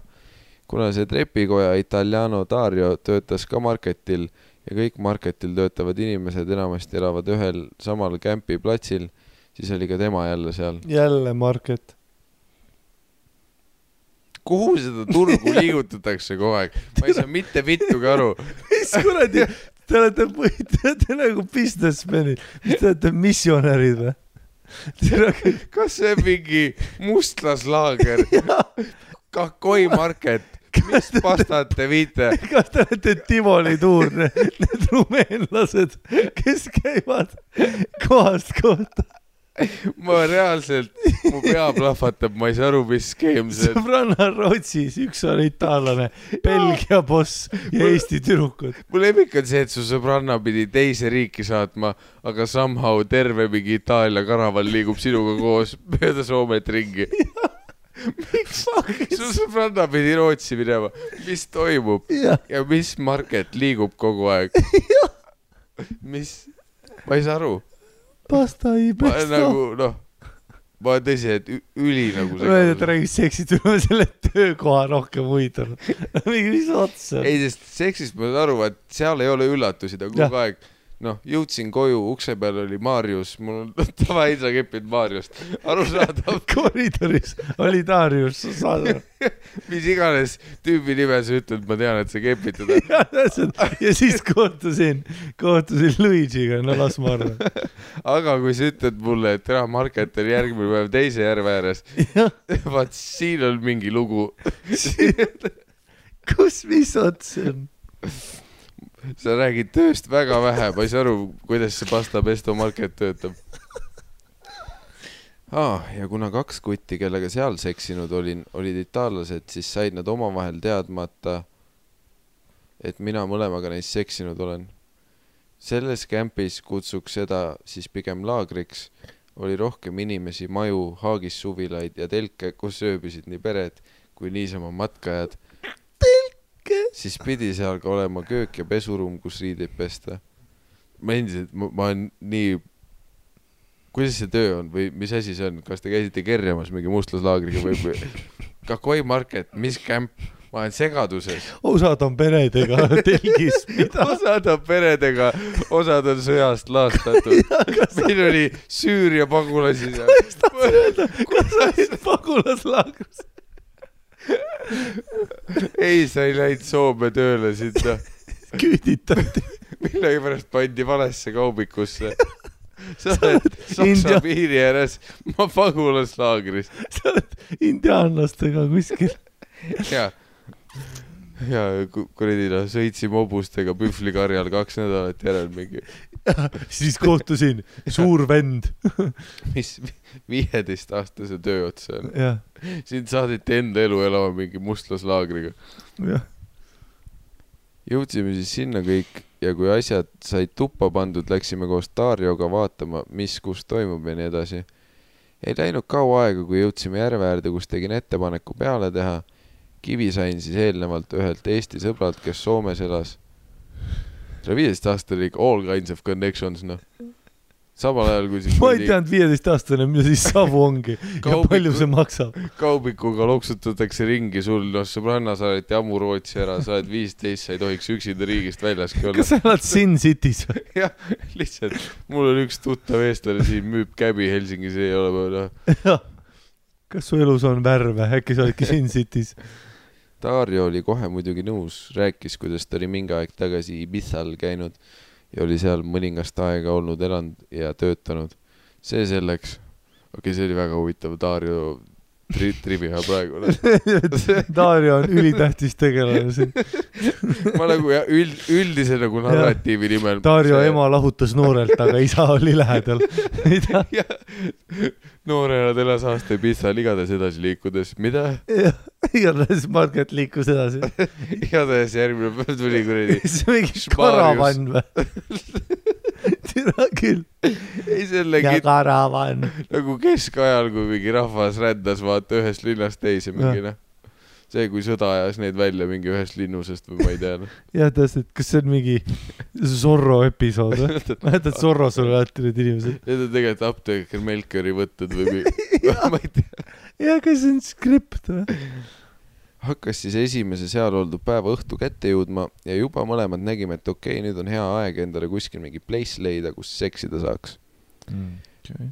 otsisime suht kaua, kuna enamus uksed, kus olid mingid ruumid, olid kinni, siis leidsime lõpuks, et köögiuks oli lahti. selles mõttes olid kõik sellised kohad eraldi käbinid, kus ei sega keegi ja nii edasi. Läksime kööki sisse ja oi, kuidas siis hakkas pihta. Ta tõstis mind kuhugi kapi peale, istusin siis jalad harkis ja tema küttis normilt mind. no ikka normilt, läks mingi aeg mööda. ta lõpetas, hakkas tussi sööma olime seal ennast unustavalt, kui keegi järsku aknale koputas.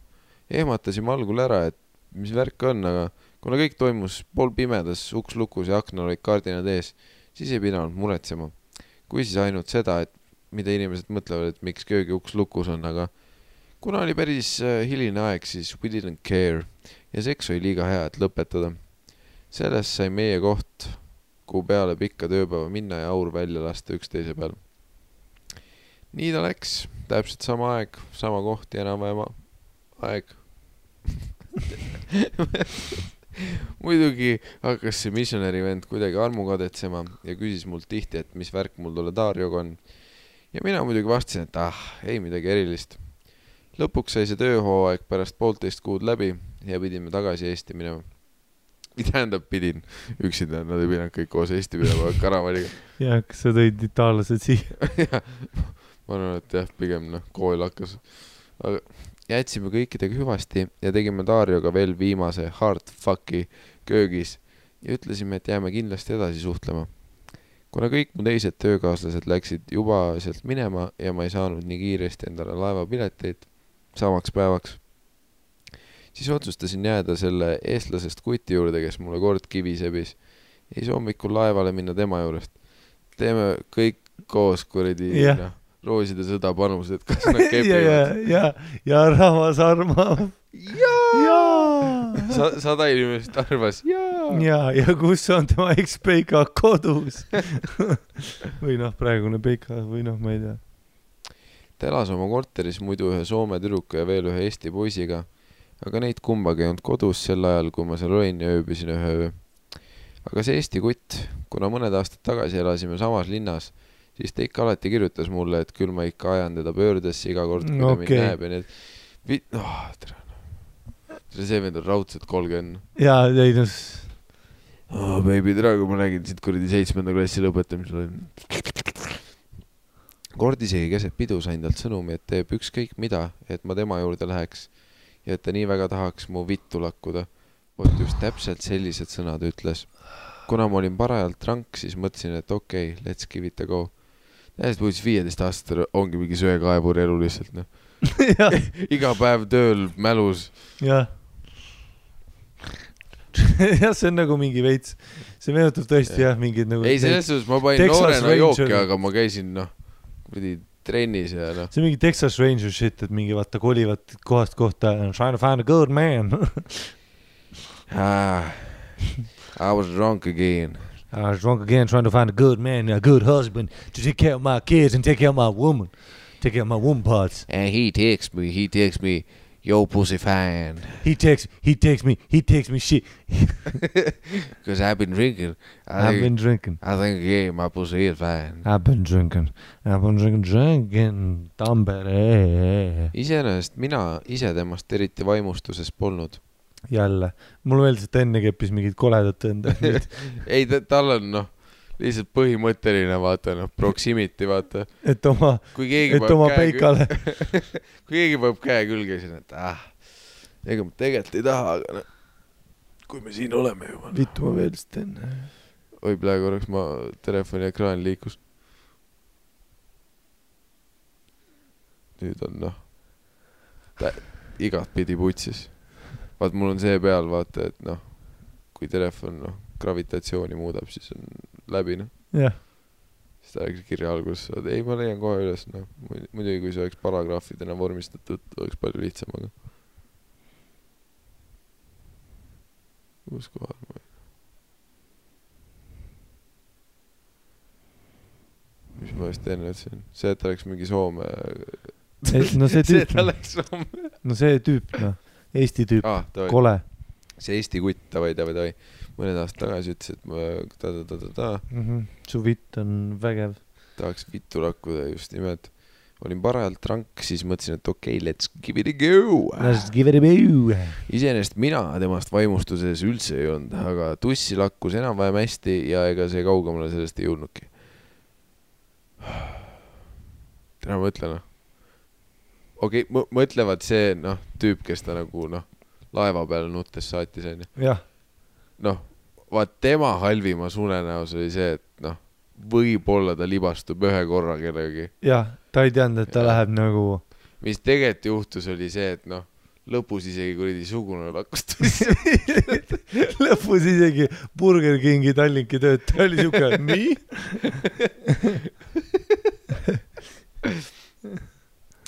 üldiselt saime lihtsalt hästi läbi ja sõbrasuhtlus oli norm meie vahel. Aga kuna me polnud kaua aega näinud, siis arvasin, et see aeg on möödas ja ta on nii-öelda sellest kõigest üle saanud.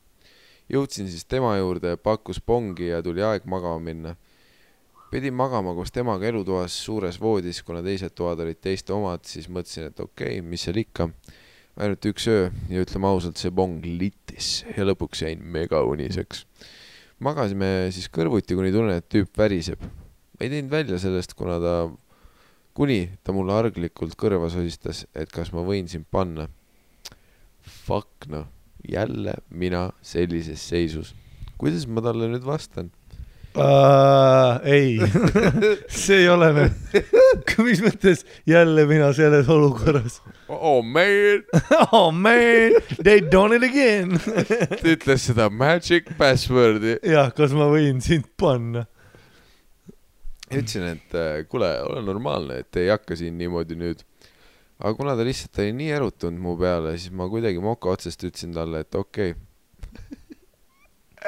millise moka otsast? oh, yeah. ja ta ütles, okei okay.. ei, see ei ole normaalne ja siis duši alt veel. okei, okei. ja kuna ma ise midagi tegema ei pidanud, siis so what?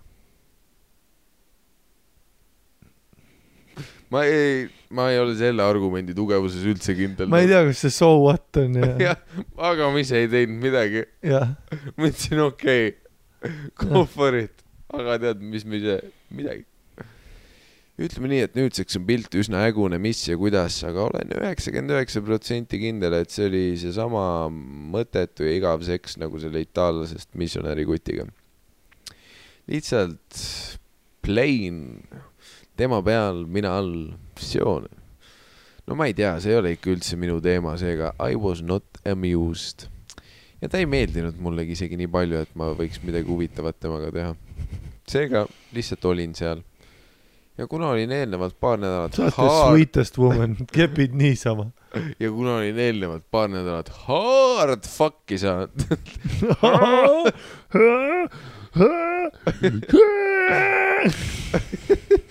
siis see oli ikka super lamp.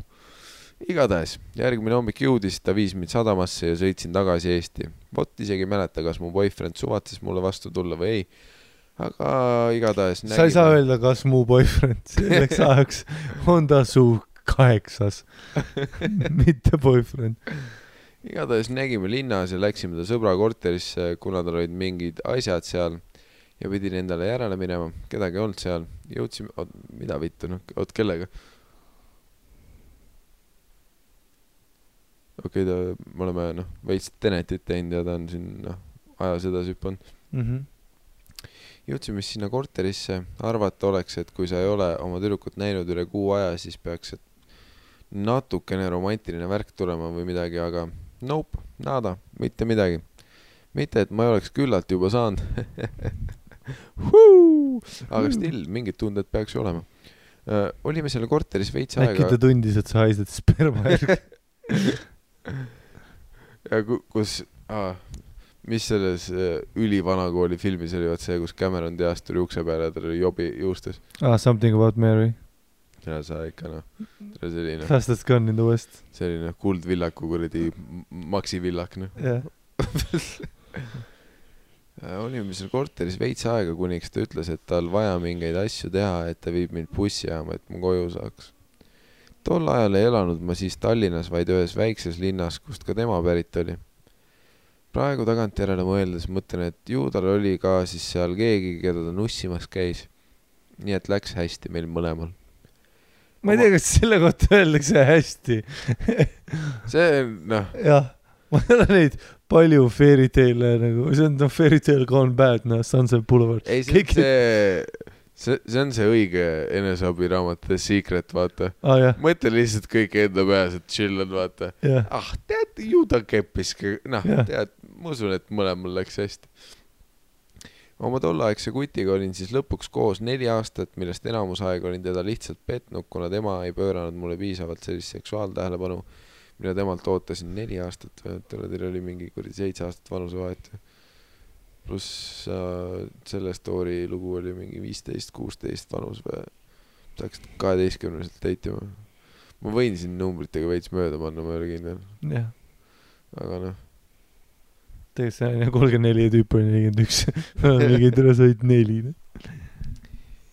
ütleme nii, et minu seksivajadus oli põhimõtteliselt iga päev või üle päeva. Eks naistel oli ikka nii, et kui kodust ei saa, siis minnakse mujale otsima. ära ütle, et naistel on ikka nii. pluss sa läksid tööle Soome. ja, ja mis mõttes mujal teha, Essa päev, viis minutit. pluss, mis skämm oli pasta, oot, me jõuame kirja lõpus uuesti. seega mehed, rahuldage oma naisi ja ärge jätke neid unarusse. no samas, kui ta oleks sind rängalt keppinud, jah, sa tahad, noh, su senine suhtumine oli, kui keegi tuleb voodisse ja siis sa ütled, no davai. jah, ja kui ta rängalt kepib, annab, kui ta sitalt kepib, annab, kui ta haiseb, annab, kui ta on kole, annab, ma olen suhtes vaeva. ja ta ei tahtnud sind ära saata, meenutame seda, et ta nuttis terve aeg, kui laev ära läks. ja kohe, kui ta horisondi taha kadus, oli, olid sa juba. et noh, seega mehed, rahuldage oma naisi, ärge jätke neid unarusse. väike viimane side note ka, et tollane boyfriend on nüüd Eestis päris tuntud tegelane, keda ka teie kindlasti teate ja tunnete. Teet Marne. kui ma kronoloogiliselt mõtlen ajajoont mööda, ja see teine tüüp oli Dario, oli Kristjan Jõesalda.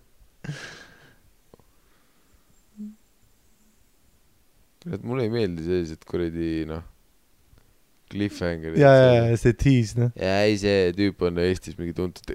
pane siis. sulgudesse, nii et me ise ei ütle, aga noh, raudselt, raudselt on tegelikult mingi noh, elu sees ei tea, no.. vaat see, et mingi noh, ansambel kuradi kikerbuss, ja ansambel mingi Anaconda kuradi bassivend. jah, mingi ei, ei ta on Eestis praegu suht tuntud vend.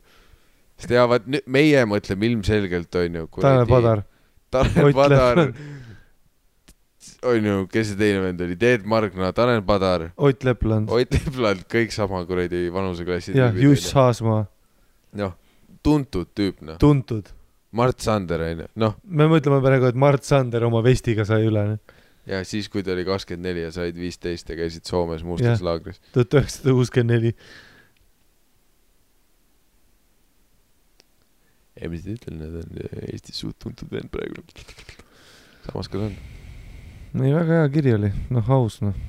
aga noh, ei, see oli noh, can't make this shit up noh. jah, can make this shit up. see siis kõik kes te ütlete. aga kirjuta üks uus kiri sellest pasta lihtsalt räägi see asi ära. kirjuta lihtsalt meil see, ja, ja sa võid sisse panna, et noh, siis keppisid seda venda ka. vaat jah, nagu selles kirjas oli juba vaat selle noh, kuradi keppimisega vaat see, et noh, see oli veits nagu seal kuradi, vaat eelmises kirjas ta pidi kogu aeg meile meelde tuletama, et no noh, ta on märg, jah, tuss on räme märg, noh. siis äh, selles kirjas oli nagu see, et noh, iga kord kui uus nimi Jah. oli, me teame, kuhu we, see läks. we get it, noh. bussis keegi vaatas otsa sulle, davai, te keppisite. Linda Lain sai. aga noh, ülipalju vastamata küsimusi, mis kuradi business see on? kuradi laager? kämp, pasta, pesto Ke-, market, see on ju illegaalne, sa ei tohi, sa olid sullis. täna siin, homme seal, sa said sullis või? paljud olid haagistega, nad töötasid ka kas marketis. Subranna on elus veel või? mis temast sai? ta läks Rootsi ja me ei kuulnud temast kunagi enam. samamoodi Dariost ma teadsin, et ta ema nimi oli Mamma. Heide sõbranna on noh, muideks äh, Rootsis üks päris tuntud praegu. jah, ta on kuninganna.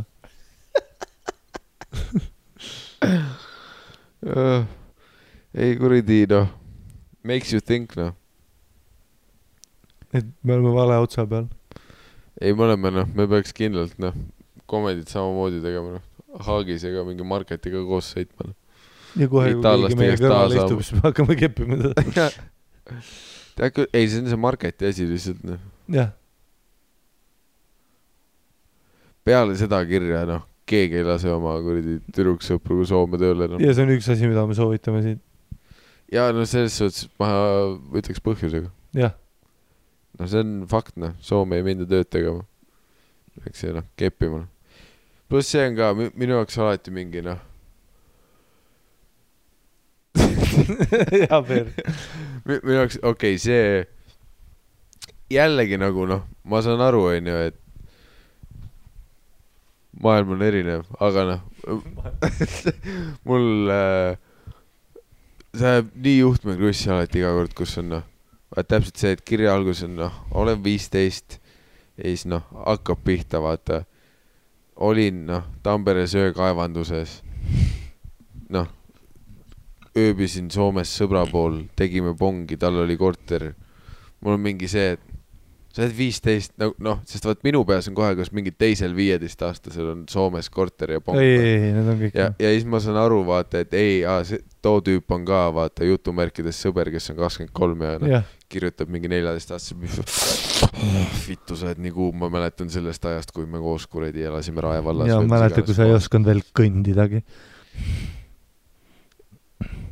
noh, see on ka veider, vaat kui sa oled viisteist, aa ei, mul on Soomes sõber ja siis sa oled mingi, kes see tüüp on, mingi kahekümne nelja vend, kahekümne nelja aastane tüüp, no vaata, Miikal, maailm on muutunud, vaata. käbi osta. korjasid seda. käbi osta.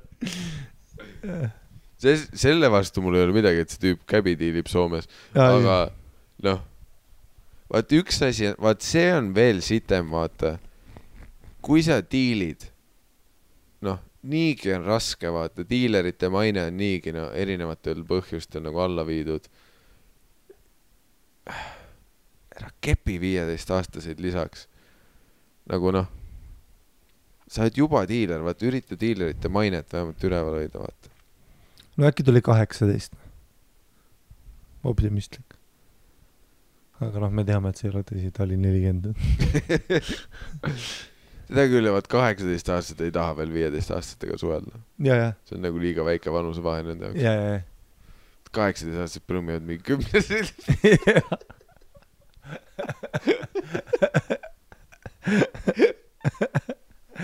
ei, me naerame, aga see kõik oli putsis, aga. aga kell on neli öösel, mida sa arvad? ja mida sa arvad, see oli noh, see punch ootas seal, et teda nokkida. noh. ei nagu seda kümneaastast, keda need, keda need kaheksateistaastased kepivad. ei, ma ütlen ausalt, nagu mul vi-, noh, mul viieteistaastasena mul ei olnud ühtegi kahekümne mul oli. Spider-man ja Blaze kaks. ükski kahekümne nelja aastane ei tahtnud keppida mind. mul, ma ei teadnud, kust savu saada ma ei teadnud, et tööd saab teha ma ei. oleks, noh, viieteistaastasena ma ei oleks ise üksinda Soomes. ma olin malevas ja üks tüdruk tegi musi Hard fuck. ja hard fuck Hard fuck laager.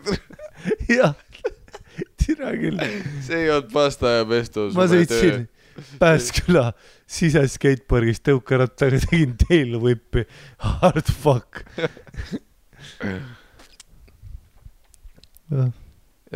noh, tead küll, vaat see, et noh, käid viieteistaastaselt kuradi Soomes veits tööl ja siis noh, sõbrad tiirivad käbi ja noh, eks me kõik oleme oma teed läinud. saad mingi, võitu, mul oli essee, mida ma suvel tegin, mul on ju- jutustus vaja teha. kuule davai, kell on neli öösel. ja ma tean, see on see, Patreon on ju. teeme, no ei, ei tee siis või? see on fair point, et noh, rahad on üle tulnud. Aga mis me teeme, loeme lihtsalt jutti ette või? ma olen hea, loeme, loeme jutti ette, noh. teeme kiiresti ära. teeme, noh, aa ei, ma tahtsin seekord üliaeglaselt rihvime iga nime kohta. mul on, mul on siin kolmsada viiskümmend nime, teeme iga nime kohta viis bitti. Dario, Dario. aa, nüüd nimekiri tüüpidest, kes kõik oleks võinud keppi saada, kui nad oleks mustlaslaagris olnud. või Soomes.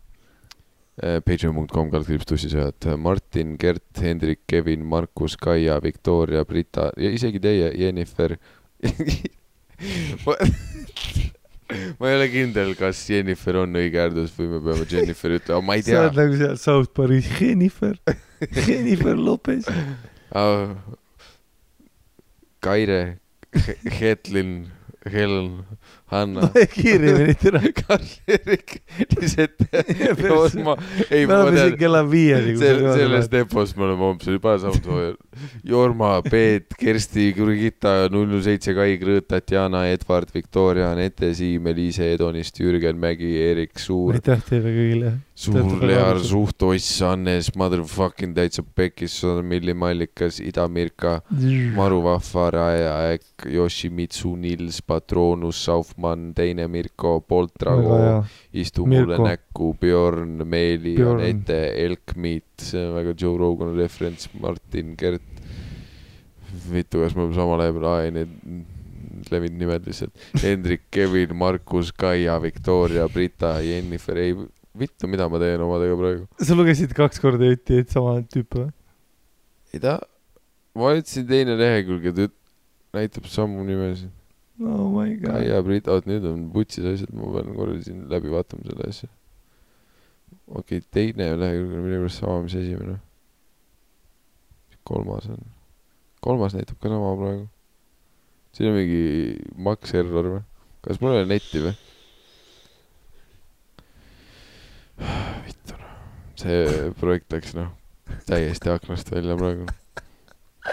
ei lihtsalt ma, ma vajutasin praegu viis lehekülge järjest olid needsamad nimed. see on noh, ma ei ole sellist puugi ammu näinud. või noh, võib-olla mitte kunagi. aga nüüd ta logis välja ka mind. ei, see on hea koht nüüd, Mhm. päris hea. siinkohal on hea koht mainida, et, tehke Patreoniks jah. et, et Comedy Estonia sügistuur, mina ja Miikal teeme.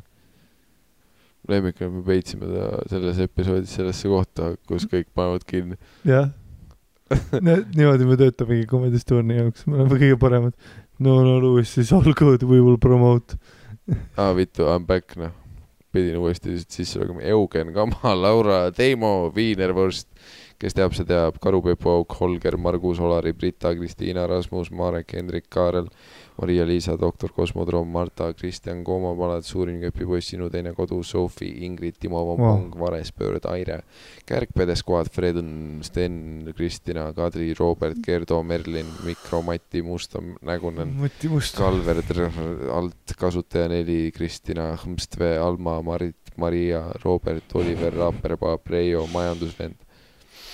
Pole ammu näinud kell neli öösel Delirium salvestusi teinud, ma olen täiesti litard. Rainar Türaide nime, Liisi, Kristel, Arieli poiss, Eliise, Enn-Erik, Kristi, Kris, Kurk kaheksakümmend üheksa, Terase tüdruk, Rauno Sikster, Hugo, Kaspar, Ketlin, Üks Tsirk, Dave, Liis, Kevin, Whippersnapper, Argon, Ivar, Tauri, Hiin, Hõln, Kromosoomi skuadi liige, Mari-Liis Egert, Marleen, Madli, Kaidi, Martini, Katariina, Aleksander, Mariette, Liisa, Maria, Joonas, Niku-Tiku, Amafakin alkohoolik, Hannes, Saara, Laura, Hanna, Sukapüksid, Elmer, Heit ja Taat. Henri, Mergit, Urmas, Urmas, sa oled noh, väga hea kõige, kõige alahinnatum Tartu linnapea Brenda, Liisi, Teet, Kattepillar kaksteist, Taavi, Olavi, Tõin, Marleen, Riin, Iris. Luis, Mariana, Martin, Kadri Tartust, Martin. Ketlin, Laura, Tiina-Maria, Tiina-Maria, Reet. Jana, Evu, Mammu, Jarmo, Liisa, Eva-Lotta, Stringford Böcker, Moona, Rivo, Taavi, Annika, Andra. Saale, Kaupo, Silver, Tartas, Karen, Gert, Keeter, Plain, Teet, Paula, Anne-Gret, Gert,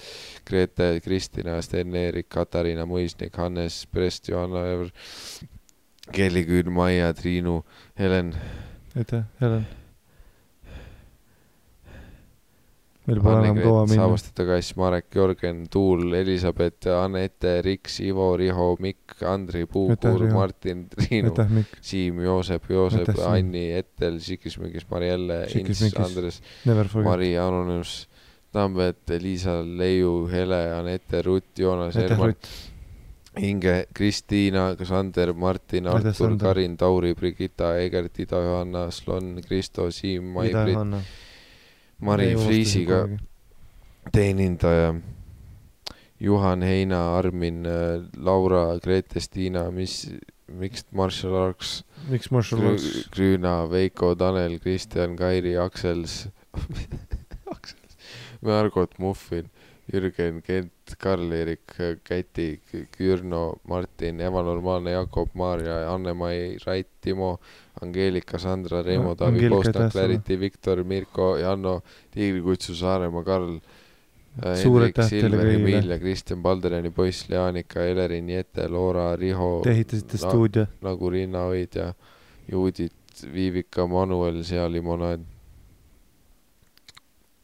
Jako, Mari, Karl, Diana, Seapuru Sass. Vitun, Virolainen, Alo, Rene, Virolainen., Robin, Rauno. Onni, Tomboi, Andre, Nikolai, Läti rekkamees Maris. Lelu, Raili, Anne, Krister Randalu, mida? panin tuima ja siis noh, täisnime ikka vahele Eeva, Erki, Liisu, Genet, Kristi, Annabel, Janvel No. Kriiva, Johanna, Artur, Henri, Martin, Langevarjur, Paul, Roger, Guido Bonbong, Sesimaa, Veiko, Liis, Kütt, Ave, Pong, Marko, Siim. Miikael, Mustonen, Marko, Genert, Elli, Ursula, Kärt, Maarja, Kristjan, Eero. Ta on, see on äh, nii vahva, et ta momendil on ka selles osas putsi, et ma ei oska, ma ei saa telefonist teda tähestikku järjekorda panna. ja, ja, eks no isegi kui sa tahaks enda nime kuulata, siis sa pead nagu kuidagi tabama selle clusterfuck'i keskel, jah, sest noh, ta viskab mingi noh, täiesti triviaalses järjekorras mingi noh, ei no ta viskab nii nagu annab ei no vahepeal ta isegi ei anna. um,. Suur aitäh Patreoni perele, suur aitäh lihtsalt tussisööjatele, et äh, andke andeks, et äh, vahepeal episoodid hilinesid, onju uh,. sa, Miikal oli Sandriga tuuril, ma olin kuskil um,. aga tead, tegelikult oleme ausad, noh, teil oli ka vaja nagu noh, te hakkasite käest ära minema võib-olla. ja no me peame teid nagu teravana hoidma, vaata, me oleme nagu see tüdruksõber, kes läheb korraks Soome, vaata. seda küll, kui ma olen noh, kogu aeg kodus vaatan no.. jah. see ei ole päris see, noh uh,. aitäh, lihtsalt uh, jah, üldse, et kõik, kes follow ivad meid, et kõik, kõik, kõik, kes on uh, seda podcast'i toetanud, onju. me oleme mingi, ma ei tea, mis meil on kolmas aasta praegu, solid kella nelja hommikul rihv otsa, meil on mingi, mis me oleme mingi kolm aastat teinud seda? ma ei tea noh, minu arust veits vähem, minu arust on mingi, ma tulin kell üksteist, seega mingi viis tundi. Ja ma mõtlen nagu kolm aastat. Äh, järjekordne saunakäst on jõudnud lõpuni, aitäh kõik, kes jah kuulavad, show'del käivad, kirjutavad nunnusid asju. kõik, kes mulle kätte annavad. kõik, So far, so far it's been wonderful uh,. thank you, thank you. Thank you, thank you very much um,. Mikkel, mis sa ütled? aitäh, ma mõtlen, ma ei tea, noh, see on crazy, me peame selle lõpu shout-out'iga midagi tegema. Uh, no tegelikult oleks võinud ju alguses saati teha, et noh, need uued et nimed, need uued nimed, vaata, et iga kord, kui tuleb uus nimi, siis me tervitame neid vittu pärast. jaa, vaat see, see, et me alguses lubasime asju inimestele, see on tagantjärgi alati hammustab persest nagu. jah, see on see, mis ma ütlen, ärge lubage inimestele asju, elu on palju lihtsam. väga hea lõpetuslause, aitäh.